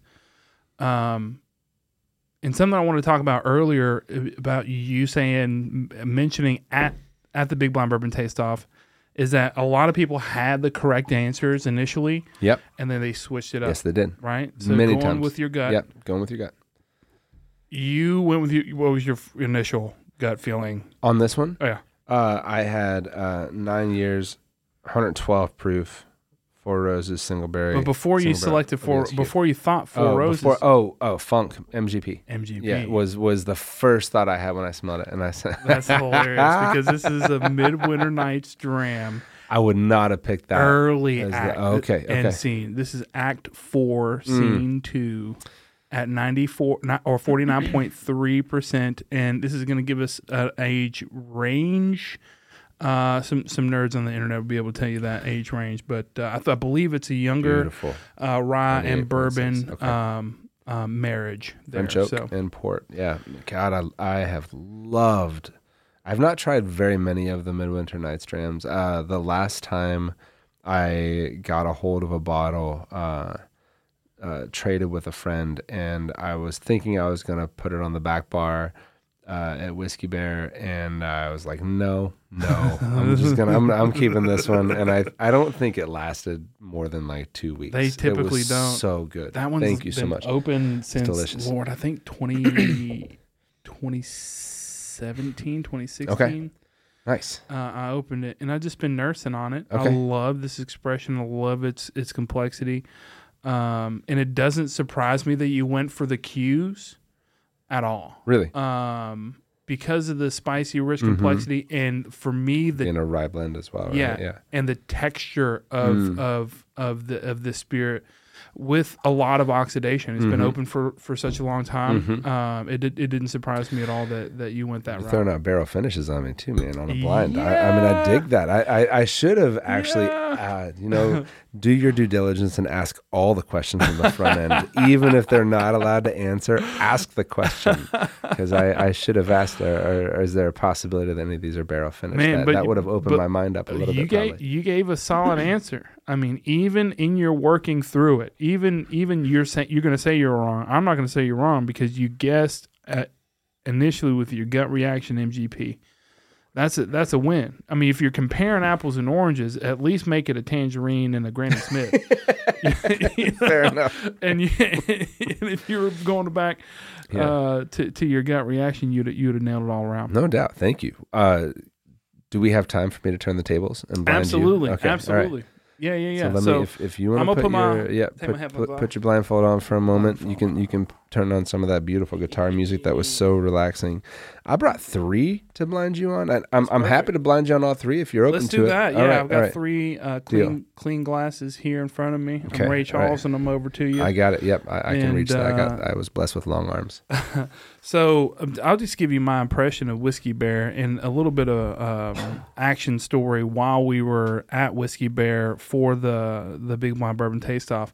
I went with my brother and my best friend Dylan Hester. Shout out to them both. Uh, they were wonderful, wonderful participants to brave the weather and come out and and and have some pours. But between the first tasting and the second tasting. There's a gri- there's a grip between the two. There there's a, a, a It's like an hour and a half, probably. Yeah, Or, no, maybe, maybe at least well, an hour. the UK game was playing, so That's we, right. we actually Mhm. waited till after the UK game, and Mm-hmm. uh, it was a wild game. And even before, uh, no, it was, I think it was like closer to three and a half, maybe four hours. Dan, you found I'm mistaken. I may be mistaken. between the two. Oh, you know what? It felt- I think I think you very well may be right because we it was like uh, the first one was like eleven in the morning, and then I, if I remember correctly, the the evening because it was the kind of like a the finals or whatever. Yeah, you know, yeah, we yeah. whittled it down Whittled some. it down. Uh, Yeah. Was it like five or six in the evening? So yeah, I, th- I think you are right. It, wa- it was definitely several hours. Yeah. Yeah. And it was one of the early time, not early times, but you know, I've been there a handful of times prior to the the taste off. But um, we, my brother and I were still trying to keep our palate sharp. So what we would do is we'd order a pour, and and one of one of us would look down or close our eyes and. uh and you, no, you can't look yet. The bottle still, the, the fluid in the bottle still. I remember this. I- I remember which bar stools you were sitting in, brother. yes. By the way, that was bar uh, seven and eight. Yeah, okay. All right. Yeah, it was perfect. So we were we were blinding each other into oblivion uh, before the se- or before the second round. Uh, honestly, I didn't even ha- I didn't even think I was going to make it uh, past the first round. To be honest with you, and it, it we we ended up getting past it, but. Um, I remember after taking like those blinds over and over to the face, Mm-hmm. uh, the, after the UK game was going, everybody it, it was a close game, and I, I can't remember if we won or lost, but it was it was like a it was like an intense moment. And it's all right. Let's go back to tasting whiskey now. Uh, you gave like a ten or fifteen minute heads up, and I stood up after not after drinking. a lot, and I was like, "Oh, I'm, ooh. you know, I'm started trying to get my sea legs under me. It was, it was heavy, so, so I remember going down to I think it was like two doors down from you. There's really good sandwiches. So I ordered one. She said, "Well, it's gonna be like 15 minutes." It's like it's all right. So I went down to the the pho, the pho place. Mhm. There's a ramen place, That's right. Yeah. And I ordered uh, a bowl of pho or ramen, whatever it was. Mhm. And I remember scarfing that down. And then the person that I ordered the sandwich from, uh, it's like, well, it's ready if you want. Might as well, you know, might as well carb load before this. It worked, tasting. man. It worked. yes, carb loading I before took bourbon a tasting. sandwich and a like a ramen or pho bowl to the face before going into round two, and I think that's really only my my only saving You grace know- from being shit hammered. So, so you, you can take your mask off. We're Okay. all set up. Uh, and I, I, the only response I will have to that is I'm really curious if the uh, the the the the vast array versus it just being ramen or just being a sandwich because it probably came with fries or something. So you got like umami, you got salty, you got probably like some some good like rich fatty proteins on on whatever the sandwich was. yeah, I think it was like a pork ramen. Um, There you go. Bowl. So so so it might have been like the most perfect, well-rounded palate cleanser Yeah, you could possibly have, and the carb loading. So uh, you know, hey, and that uh, sweet soup settled yeah, my stomach right. down. right? I mean that, And that, that indigestion coming back up, it's like diluting all, all that regret and shame from coming back during the tasting. oh man, I love it. Yes, the we'll have to name that move as well. We'll, we'll, we'll think about that. You're going right to left. Excellent. I love it. Oh, I've, I've been nosing Okay, uh, okay. left to right. So Okay. what I typically what I'll do in a in a in a, in a single barrel selection is I'll nose real quick and I'll have a good idea where I'm at, um, and then I'll go to the palate on on the one that I'll favor the most because I have the highest hopes for it, and I don't want to be the um, influenced either way. Mm-hmm. I'm a nose whore by, by trade. I love, love, love. I, I got that from my brother, my brother Brandon. He was with us at the competition. Shout out to him. I love you, brother. Miss you. Mm-hmm. Um, we, and he would he would literally sit with a pour of whi- a bourbon, whiskey, whatever it was, and watch a whole episode, like an hour, ten hour, twenty minute long episode, and of whatever it was, Mhm. whatever is out, and just knows it gotta love it. and just sit with it and be married to it in that Mm. moment. And then at the end, he'll enjoy his pour. But while he was, you know, being intimate with this pour, Mhm. It was just him and, and, and that and that whiskey sharing the moment. Will he do that with with just about any pour? Any pour. See, all right. Any So pour. I've I I can't say I've ever had that feeling with just like, hey, this is this is my process, but without a doubt, when I find something that I love on the nose, Hmm. I almost feel like I don't even have to drink it. Like, uh, like right. I, I I can just and I, I've had that feeling about you know 15, 20 different bottles maybe in my entire life, but like I pour it and I nose it. And I'm like, oh my god, this is like like an old friend that I haven't hung out with in forever, and I just want to hang out. And it's I, an intimate yeah, experience. absolutely, yeah. Yeah, yeah. That's beautiful. I love that he does. I love your brother that much more. I only met him the one time, I think, but but I I, I uh, that's that is It's such a Such a yeah. so beautiful I learned that from him, and I'd be I'd be fucking going back and forth to the kitchen getting another pour, and he's like, "Man, just sit with it." Hmm, Mhm. Fuck that. No, man, I'm trying to get some more whiskey. What the fuck are you talking about? so, but I got that from him, and and now in tastings, when I find something that's really good, Mhm. like uh, I'll I'll nose it and I'll nose it and I'll nose it. And it's like, Mossy, you ready for another pour? It's like I can't get past the nose on this one. Hold on, let me try it.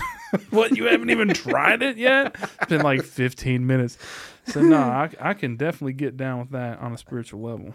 Um, no doubt. I, I'm I'm I'm not. Uh, I pulled my phone out while you were talking, and, and I'm only pulling it out because I took pictures of the of the samples that I poured Hey-o. to give to, to make sure I had the accurate details when it comes to that. but uh, but yes, gotcha. yes. All right, so we're gonna go in for. Uh, I got a I got a nose here. I got an indication of uh, what one and three are maybe. Nice. Okay. But right, I like that. Uh, well, it, wh- while you explore for a moment, um, let's see if I can think of something uh, uh, interesting to talk about. Um, and that's a horrible way to, to lead into that part of the conversation. let, let me think of something interesting for a moment. Uh, Well, you're we- an you interesting can, guy. You can You cut that out. out in a second if you need to.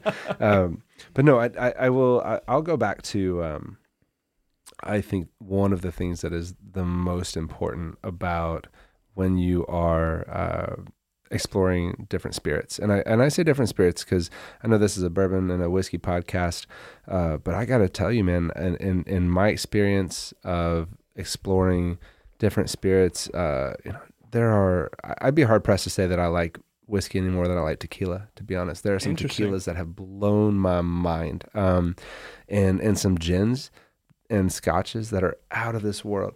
So I would encourage anybody out there who uh, maybe has had an experience uh, early uh, in your 20s or maybe before that even when you were drinking something that, that, that you could only afford you know the, the cheapest whether it was gin or tequila or whiskey or scotch and you're like this is absolutely horrible. And it, you probably aren't wrong. It probably was horrible and you probably felt the horrible the next day. But uh but but be open to revisiting and and really um getting getting into something and and not just judging it before you try it. And I, and I'll give you a great example. When we were doing uh kind of finalizing the flow of the taste mat tasting mat and and the tasting process for the big blind bourbon taste off I needed to I wanted to do the experience myself just to, to but but I wanted to I couldn't blind myself because I had to pour it and I was just solo on this but I was like I'm gonna pick something that I don't I don't really love. And uh, nothing against Maker's Mark but it it's never been one of my favorite spirits. Uh, I, I I have a mixed relationship with wheaters. I there are some that I think are great but oftentimes they're really sweet on the palate and they're just too sweet for me especially if they're at a lower proof.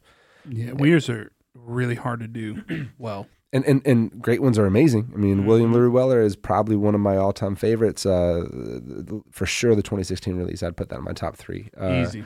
Yeah. But but um, but I I will say that Makers has never been a favorite for me, and I've got lots of friends that love it, and and I, I don't judge them at all, and and I've drank it plenty of times. When people pour it for me, I'm not gonna turn it down just because uh, it's not my favorite. But I never, it's not one that I had ever sought out, and and and really not one that I'd ever bought for myself intentionally. And uh, so I was like, well, I'm gonna I'm gonna do makers, just regular old makers, Mark. And uh, and so I went through the entire process uh, as if it was a blind, and and really nosing it, diving in, looking at, at the the flavor, uh, the, the the the tasting mat with all the different flavor profiles on there, and really trying to uh, kind of dig out of it what I was tasting and what the notes were.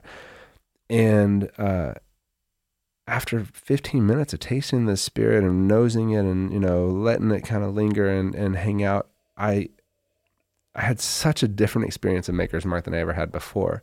And it still, I wouldn't say it was one of my favorites, but I walked away from it having had a really pleasant experience of diving into that bourbon. And so Mhm. it, it, it was a great learning for me personally in that, man, this is something I've told people before that I'm not a fan of, and I just had had that preconceived pre- preconceived notions from then on. Like this is, you know, I'm not. I'm, it's just not for me, and that's okay. Not everything's for everybody. Uh, but but had I not had that experience of really really diving in and exploring it because it was what was in front of me and because that was kind of what I was you know trying to get that that blind experience through was was such a cool and eye-opening experience for me. So so if there's something that you think you don't like, you might not be wrong. Don't drink something if it tastes awful to you. But uh, maybe revisit something with a more open mind and, and really approach it as if you're blinding something and, and, and you might be really surprised at how uh, how it shows up to you and and how uh, you perceive it and and can kind of change that relationship. Right. and I love Maker's program because they're Mm-hmm. able to take you on that flavor ride. Yes, yes, And agreed. that's that's the only way I can really describe it. I mean, because you're you're taking this base whiskey that we that you either know and love, or either know and and don't care for, which are as you um, progress as a whiskey drinker, as your palate starts to change, you're getting used to higher proofs. You're you're you're starting to have affinity for uh, the, the the finer aspects, the maturation, the, the the complexities, the way that they're marrying with each other and and presenting them to you. Wheater, readers are hard to to now to dial in like that uh, in a lot of ways, um, but when, God, when it does, I mean, you get you get Stitzel Wellers, uh, you get you get some some really interesting co- flavor Yes. combinations, and w- the way that they're doing the program is that you get a full barrel regardless of what you're selecting, which is really unique because con- Right. Consistency is the name of the game at at Maker's Mark Yes. in Loretto. Yep. And that's a beautiful thing uh, to be able to do because they do it so well. Mm-hmm. Uh, it, and it removes a lot of the unique aspects out of it. So intrinsically, as a as a as a whiskey drinker, loving single barrels and having that unique complexity in, in every sister barrel or you know ones that side by side, they can be so different. You're you're removing that romanticism aspect from it, in in my opinion, and it's like you were describing, and you're kind of taking the soul out of the whiskey by by by making it a a one dimensional thing. Yes. Uh, but their program is so neat because all the different types of staves that you can put in there, mix, marry, and and and change, and there's tens of thousands of different types of uh, flavor combinations that you can get.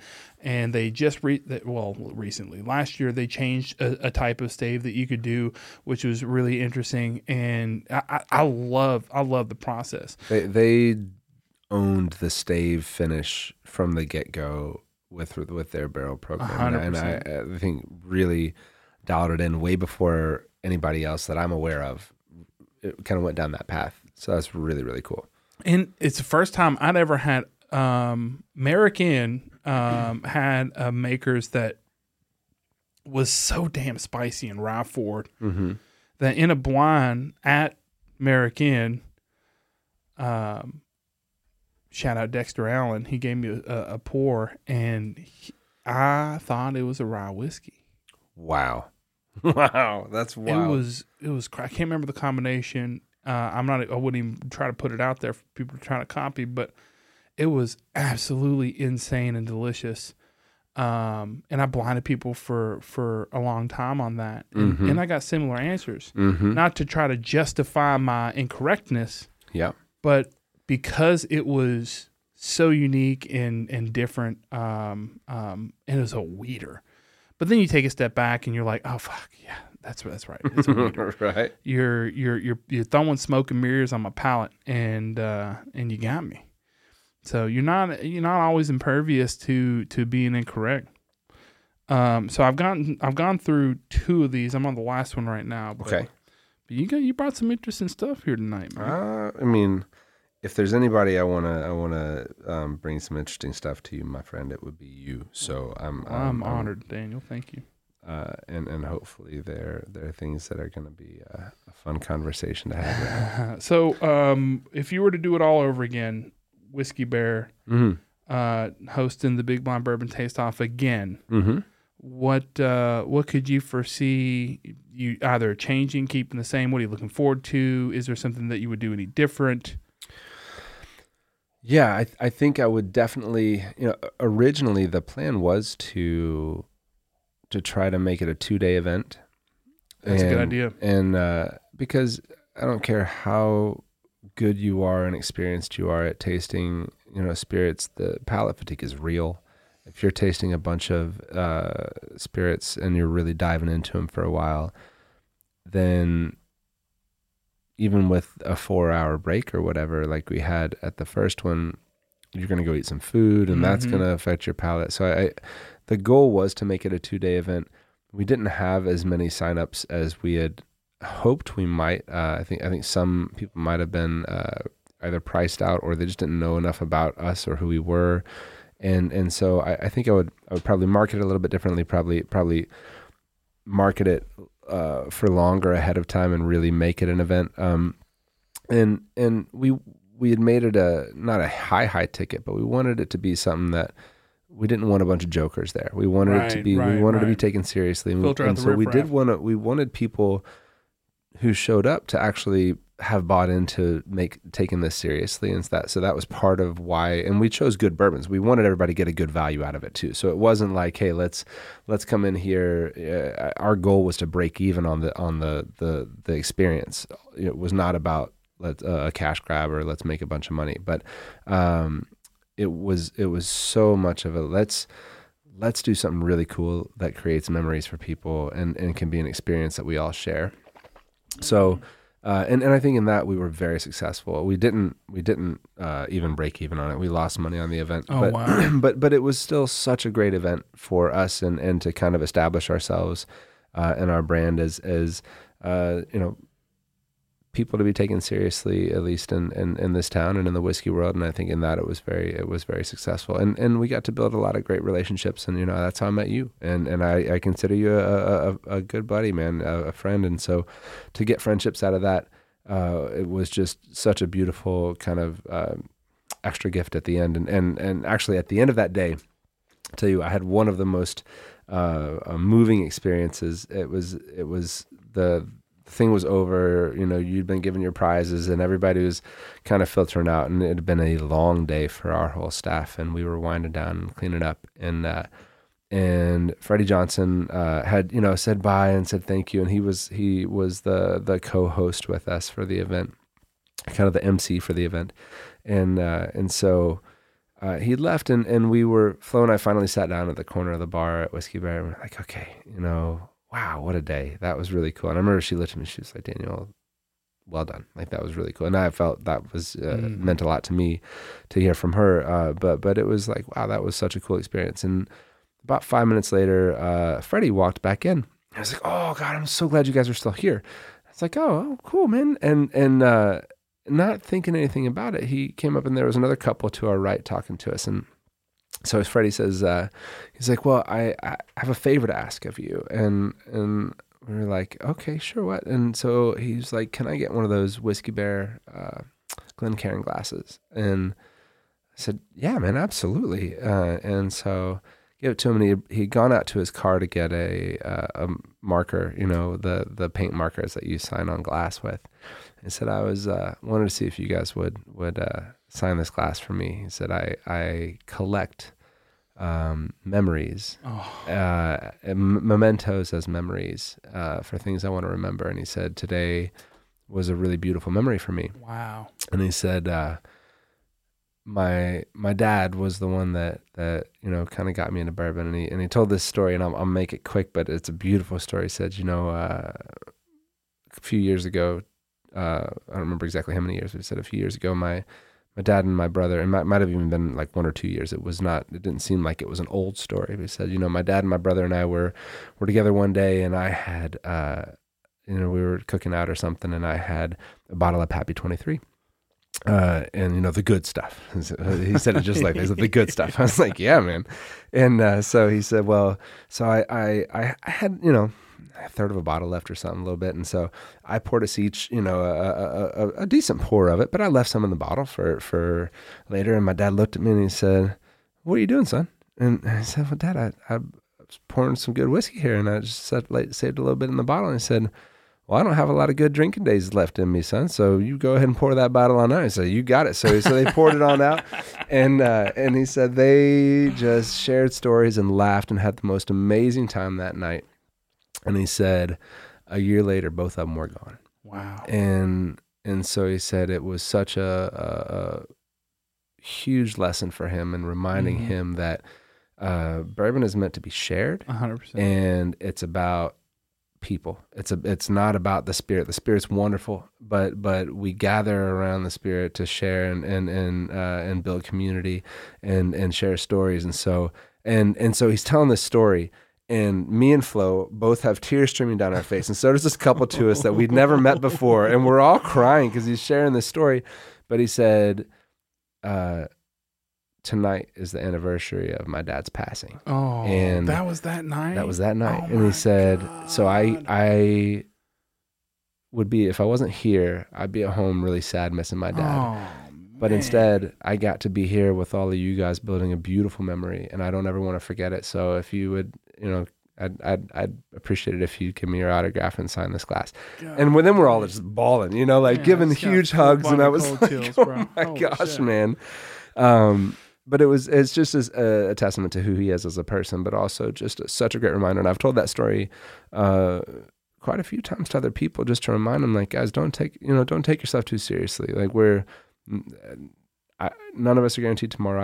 I, I was living in New York during 9/11, and and uh, Mm. as a young 20 20 year old, and um, I watched the the second plane hit and the first tower fall Mm. from the street about a half mile away, Wow. and uh, and ever since then, it's been kind of always in the back of my mind, like none of us have tomorrow guaranteed, and and and so I I've always been a pretty positive person, but it's also part of the reason that you might never see me in a bad mood, no matter what's burning down around me, is that like, hey man, we're breathing, we're here, we've got this experience that we get to share That's together, right. and and uh, and and I think that was really really powerful for us to walk away with at at the end of such a beautiful day already yeah. to have that reminder of like, man, it is about the relationships, it's about the the memories that we build together. So Freddie is known for that story via the neat documentary um, on I believe it's on Netflix. I love the neat now. documentary, yeah. So that one came out in 2018. So that was the same story that he shared, and it and it hits so home, so so close to home with with every with man with every tasting that I have, with Mhm. every um, with every good bottle that I share. Um, it just it it is never guaranteed, and it, and, I, and I, to expand on that a little bit in the documentary, I think his father mentioned that, and and he told him to stop and, and, and look at where he was, where you Oh, where are you at? that. Okay, yeah. You're you're in Frankfort, Kentucky, where you was born and, and you know raised, Mm. and your dad. I showed up to the, the, the Buffalo Trace Distillery, and that those rack houses were full of whiskey when I started there. Those rack houses are full of whiskey when when when when I'll leave there. They're full of whiskey today. You're Mm. you're drinking this Wow. bottle right now for the for the experience. There ain't no there's never any any like a good whiskey. That's beautiful. You know, I, that's I don't remember dri- that part. I've seen the movie I, or the documentary. I didn't remember. Man, that I part. cried like a gotta fucking love baby. it. I Gotta cried love like it. a baby. Wow. Yeah. What a guy. no doubt. So uh, these, these these blinds got me got me shook a little bit, Daniel. All right, you, you, all right. You kind of you kind of threw a curveball at me, and if I'm if I'm not mistaken, uh, a couple of them may may not even be bourbon, but uh, I'll go I- into the order that that, that I kind of that I kind of perceived them as. So number two, um, to me was more on profile in in in my preference in my wheelhouse Mm-hmm. um, for for for these three samples in particular. None of these were really bad. None of them were were were off putting. But Mhm. number one and number three had a very similar peaty kind of earthy. Uh, um, I would I would say either Irish or Scottish Okay. uh, or you know, Scotchy kind of kind of feel. Um, but so for me, the earthy, tart, citrus, beautiful spice complexity, uh, very corny. Um, on, This on number two, one? Number two, okay. Number two. Okay. yeah. uh, v- palate was easy, palatable, um, uh, low key spice, um, low rye spice rather. Mm-hmm. Um, and then the palate or the finish was grippy, viscous, but low lower proof. It seemed easy and palatable, and high corn.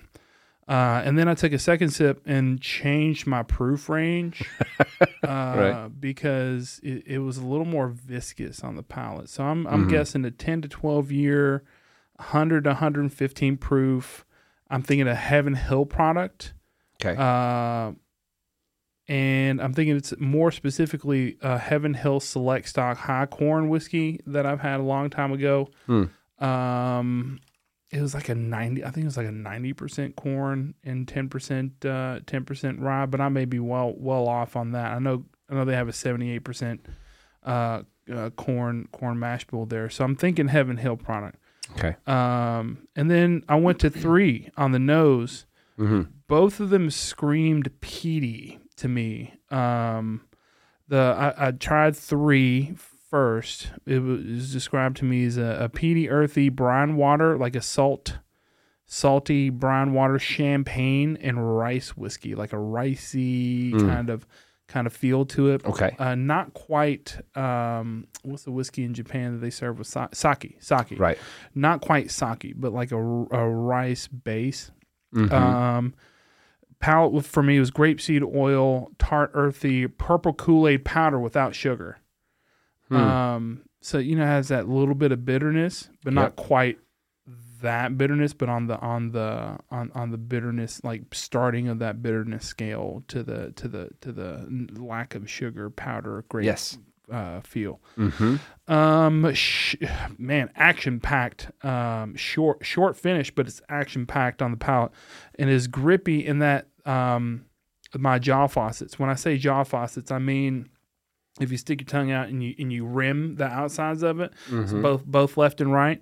Like something that hits on that part of my palate, like really turns on my jaw faucet, and it just opens everything up and kind of makes Oh, you like gleat a little bit. lot. Yes. Yeah, yeah, yeah, yeah. That's a great So term. It Mhm. opens up my jaw faucet on Mhm. the on that one. Uh, short but action packed. Uh, the finish though, as it's kind of kind of kind of um, uh, going into the abyss, it Mhm. kind of turns back on that jaw faucet. It's like, oh, you thought you was gonna f- forget about me, motherfucker, huh? and then it's like, boom, it, po- it pops it up. I'm thinking this one's going to be a little more maturated. Um, eight year, 100 proof Irish whiskey. I'm thinking it's an Irish whiskey, maybe Okay. a Redbreast.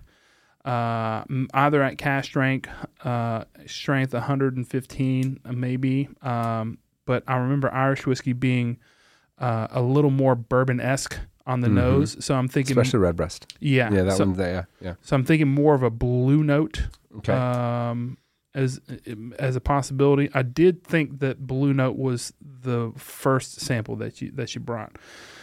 So going going moving on to so I, I'm just going to say eight year hundred proof Irish whiskey. Um, just kind of leave it at that uh, on the third sample. First sample, I'm getting on the nose peaty, fleshy, tart cereal grain, flat on the nose as as far as texture Mhm. uh, fruit notes, but like f- fermenting fruits, uh, black top uh, sweetness. You know when they, they like freshly seal black top, yeah, that's a really interesting and descriptor. I like that. but from like a mile away, not like you're right on Mhm. it as you're passing it, and you Mhm. smell it. It's like, oh, man, that's flat, that's black top. It's like, mm, Mhm. barbecuing? No, that's black top. You know, it's kind of like being bummed out. They, they, you know? Damn it, I was hungry too. yeah. Man, her mama's got something in the fridge, you know. But the the palate for me was grip and rip. That's how I would describe Mhm. it. Like it it grabs you all up front and then and then it rips it out. It's like yeah, and then it was like, where to go. But I also had like a spicy tart, uh, um, grainy type of type of palate um, um, for me. Not uh, not bad, but I but I probably wouldn't wouldn't reach for that on the shelf a lot, just because it was so short and volatile. Mm. It's like uh, you know you date the girl that that you don't fight with a lot.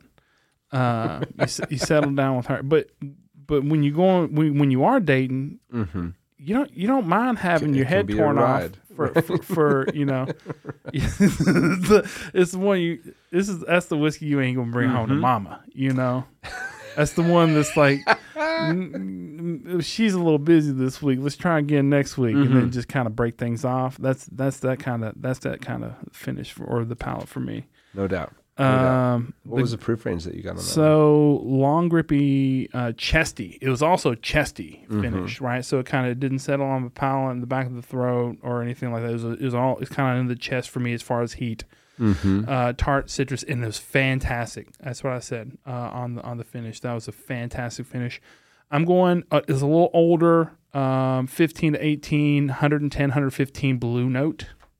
If there even is a thing like that, I'm Okay. not very well versed in peaty whiskeys, peat, peated whiskeys, uh, but that's but that's where I'm at. 110 to 115, a little older, um, 15 to 18 year blue note.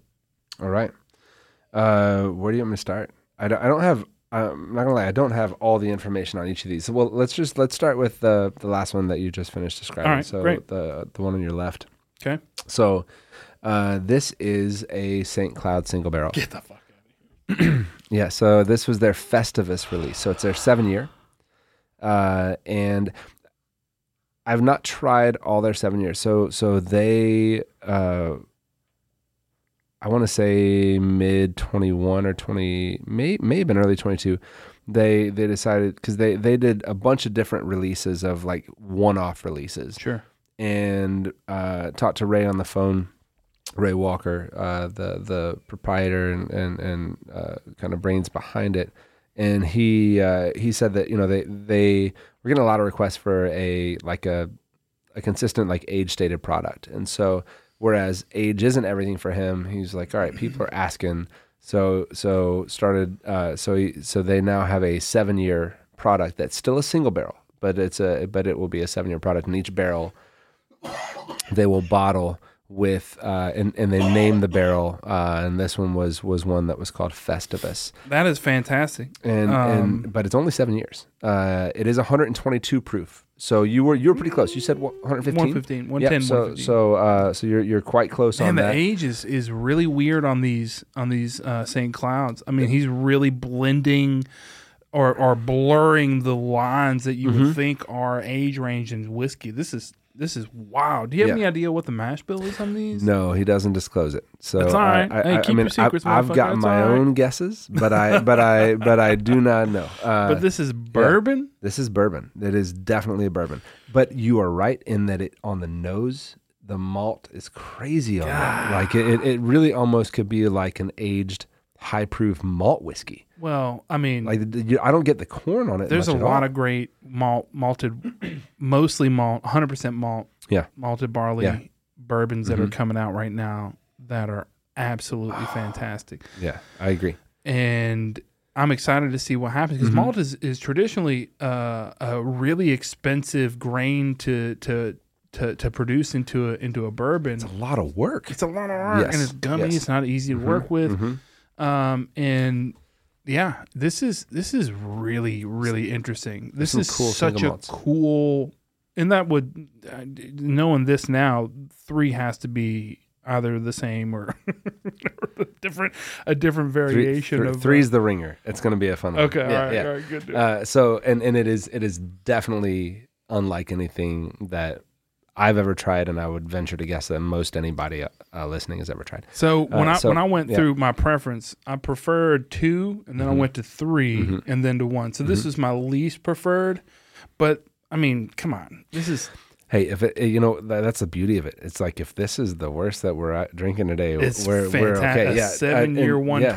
proof. Uh, Um, and St. and Cloud. but it is so different than most of the other St. Cloud products that I've tried. And and I gotta I gotta give Ray props in that like he's bringing out interesting stuff every time he A hundred puts out a bottle. And and hundred they've got a new release called Hypershift with this like color changing bottle that just will see- look will look dope on a back bar. yeah. But I'm just excited to try it. I I I like that he's not afraid to push the envelope and be different. And I think we're seeing more people being willing in this space uh, to to just like step out on a limb and be like, hey, I'm I'm doing something different, Right. and and it's not for everybody, and that's okay. But if you give it a fair shake, you're probably gonna be, you know, it, it, it's, it's gonna be a good conversation. Go piece into it of- with an open mind. else. Yeah, yeah. and and you were you were paramount in my development in that with this brand in particular, and and he continues to amaze me. No doubt. Well, when when he comes to town, I'll make sure I'll, I'll let you know when he's going to be at Whiskey Bear because yeah, Wonderful. he, he's a fun dude to hang out with too. Right on. All right, so um, number two Number two. uh, is actually the one that I have the least amount of information on. Uh, Okay. But but it is uh, you. What did you write down? As I far, I didn't said write the notes on that uh, 10 to 12 year, 90 to 100 proof. Or I'm sorry, excuse me, I changed that to 100 to 15, 100 to 115. Mm-hmm. Heaven Hill Select Stock High Corn. Okay. So it's an undisclosed uh, mash bill. Uh, I, I agree that I think it's high corn. Um, but this is the, I'm going to sneeze. So give me one second, Barney. You're fine. Thank you, sir. Of course. Uh, so this is the Corner Creek 10 year. Get out. And and the reason I brought this one is it is one of the most unique bourbons flavor pro bourbon flavor profiles that I've tried and I feel like that every time I revisit it. I'm always like, God, this is just so different. It is bourbon, so we know it's going to be at least 51% corn. I think it's a higher corn. I would say 65 to 70 would be my guess. Maybe even 75, but I I, I it definitely the the corn comes through, but but even it has it has a funky note that is unlike any MGP funk I've ever tasted. It's like it's its own like it's almost like it's got its own style of funk. 100%. And and and it and I like it because it's just different. I've I've never tasted I've tasted a lot of people blind on this like when they're like, "Hey, give me something interesting." This is usually what I reach for. And it's not that it's bad. I think it's very tasty. But every time I try it, it's like meeting somebody for the first time again and again and again. And I, I find that really fun in bourbon because we all reach for our old favorites when we're or our old faithful, you know, but but it's like getting to shake somebody's hand for the first time again and again. It's kind of cool. It's like Groundhog Day, you know. If you could trying it all take- over again. If you could take the sweet tart aspect, put that into cotton candy, Mm. and then throw a little rye spice in that bitch, Mm-hmm. that's its nose. No doubt. Like the texture of cotton candy, but with like that sweet tart top in. Yeah, yeah, I like that. As it's been as it's been oxidizing a little bit in the glass, man, that's a that's a solid pour. That Just just super unique. It's only 88 proof. eighty again. I know, right? out of here. what eighty eight proof with this sweetness and complexity? No, uh, uh, yeah, less than 80. Yeah, so it's yeah, it's 88. Yeah. Whoa! I should have stuck with the ninety to hundred. I know you were on it. you were you said 90 first. and I was like, "Oh, he's nailed it." Yeah. Wrong. Stick with your gut, bitch. That's why we take notes on the first taste and then don't scratch them out. Just just know, you know, Yeah, I, was, I might have been onto something. Yeah. that's really rad. So and it is age dated 10 year. So so uh it- it's just a fun product. I think That it's one that a lot of fun. that you can't find everywhere, but but it's not too difficult to find here because it doesn't fly off shelves. And for people that are really looking for something that is going to be different than most everything else uh, that they're going to find on the shelf, I, I this is one that I put in that category. You know, it's so funny. I'm looking. I'm revisiting my notes on the on the finish. I say grippy, viscous, but low proof, easy and palatable. mm-hmm. uh, you nailed it. I- Like- I, I, I agree with all those. Like the the. Oh man, that's a wild one. I, It's like a carnival bourbon though. Like it's like it's it's like if if if bourbons were personalities, it would be a carny. You like oh. like it might show up with a painted face, Yeah. but talk about taxes with you. You're like, right, "Shit, what?" right, right, right. Man, there are a lot of other people in the world that wouldn't know about taxes more than carnies. You know? They're probably ten ninety nine all to hell. Us poor guys are trying to trying to take as much cash from you as they can. Nah, we ain't got no card reader, motherfucker. There's an ATM right there. Taxes. I don't even have a social security number. What are you talking about? You got the guy in the back speaking Yiddish or something. Just don't agree to arm wrestle him. He's got a string in his arm, and he pulls it from his back and gives him more leverage. All right. Okay. So we're gonna move on to number three. Um, this is the one I'm. I'm I was. I there was no question I was gonna bring this one. I was the most excited about this. Um, Sweet. So you uh, you guessed this as an eight year. Uh, you put it at 115 proof. And tell, tell me again some of the other notes that you wrote on that one. So the nose was peaty, earthy brine water, like a salted brine, not like uh, not like a nasty, like the negative connotation of a of a brine descriptor. Champagne for me and ricey champagne. So champagne being being like you wake up with that high proof hangover, and then you reach for whatever's on the on the nightstand after a wild night, and it's that flat, dry ass champagne that was Mm. Okay. great Yep. the night before, but that kind of that kind of sweetness in in that realm, and then ricey. Uh, the palate for me was was was was was a oily grape seed. Yeah. So grape seed was originally uh, in, uh, invented as a lubricant for for manufacturing uh, equipment, uh, and that has a distinct kind of kind of kind of oily viscousness to it that that I would uh, assimilate with this with this pour. So grapeseed oil, uh, tart, earthy, purple Kool Aid powder without sugar. So I'm really hypersensitive to to to bitterness in any form, and this one would be more dumbed down. So like entering into that that bitter space because as a kid, man, we, we grew up with the Kool Aid packets. All the sugar. Yeah. and it's purple and it's beautiful and you got the guy oh yeah. And he's going you know he's, he's my friend. Let's take it straight out of the packet. Wrong. Ru- big mistake. But, "Uh, what is this? Oh, mama and then you reaching for an actual cup of kool-aid.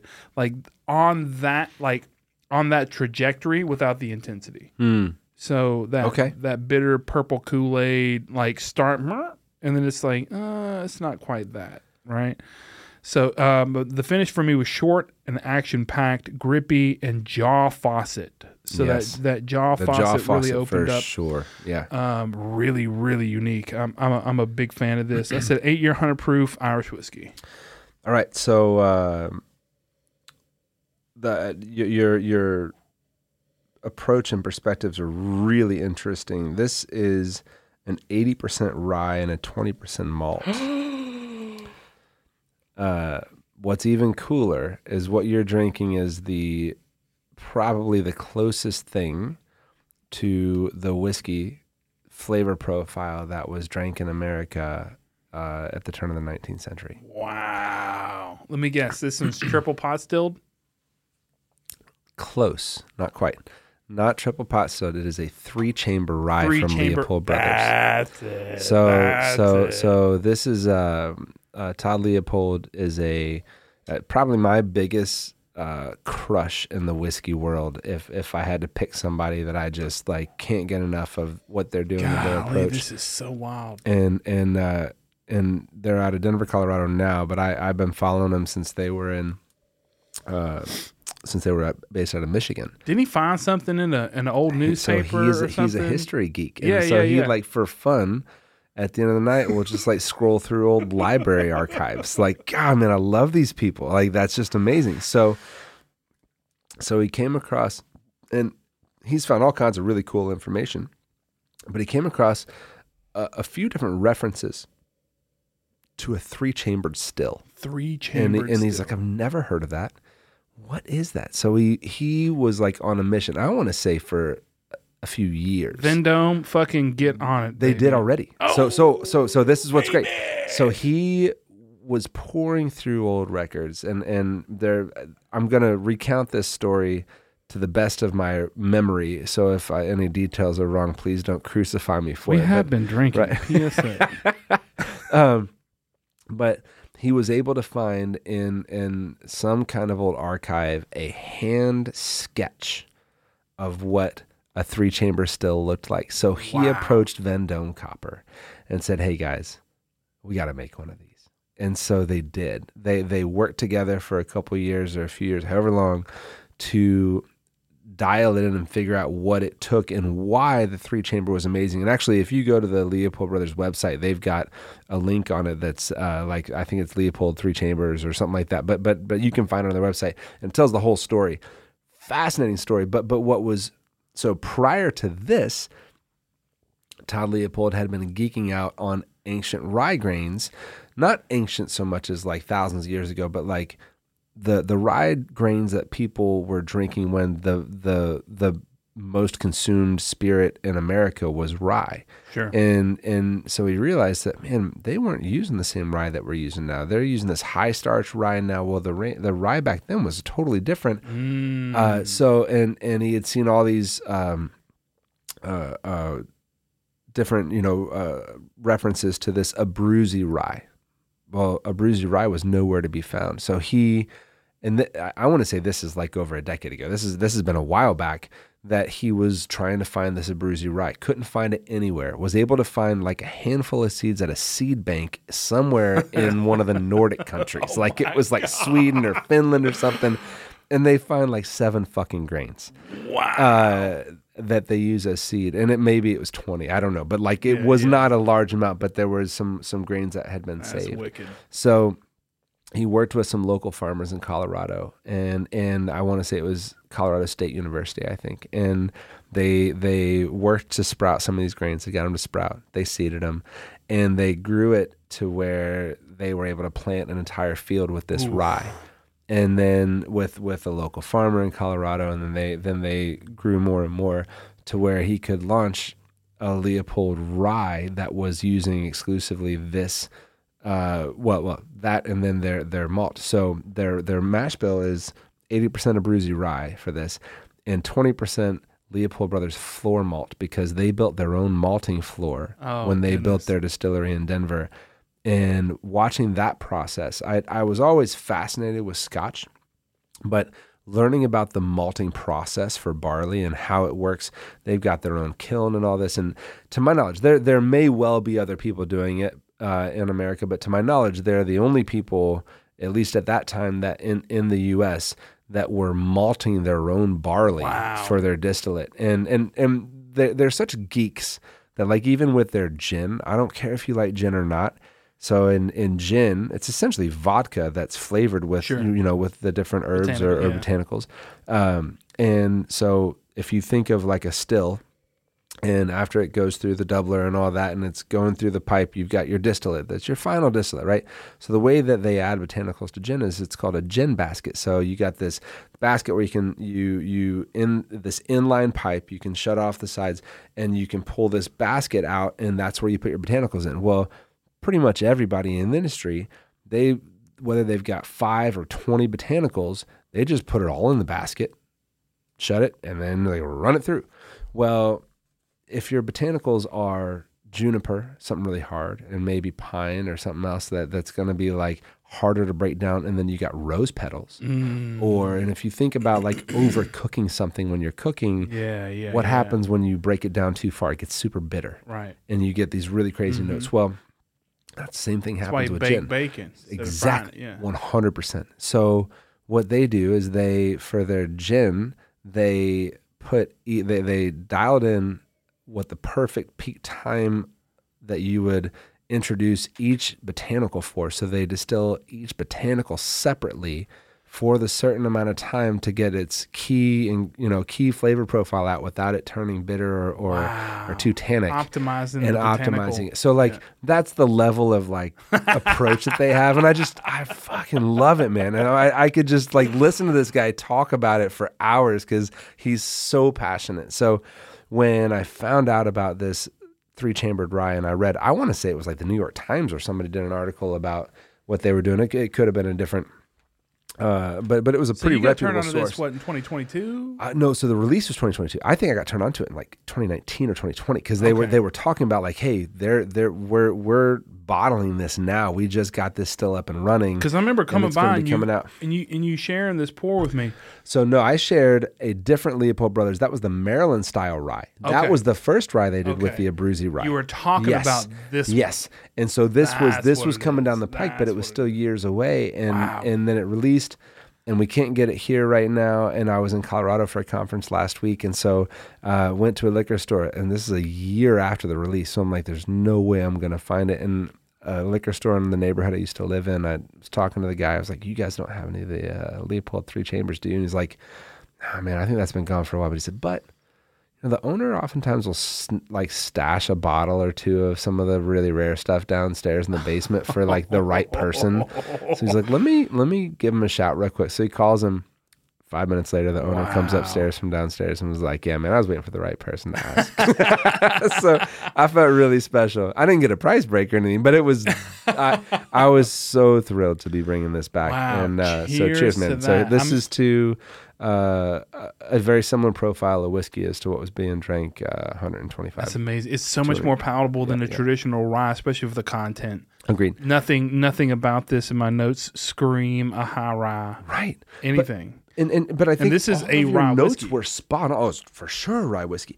But like everything you said about it being grippy, about you know the the the jaw faucet, I Mm-hmm. totally agree. with the side of my tongues are going nut, er, just Yeah. nuts on this. Absolutely. Yeah, but but super cool and unique. And that was I, I'm not gonna blow your mind with bourbon. Good lord, man, you've got more bourbon in your in your room here than I have on the back. Almost more than I've got on the back part. of Oh, you're too you're too generous.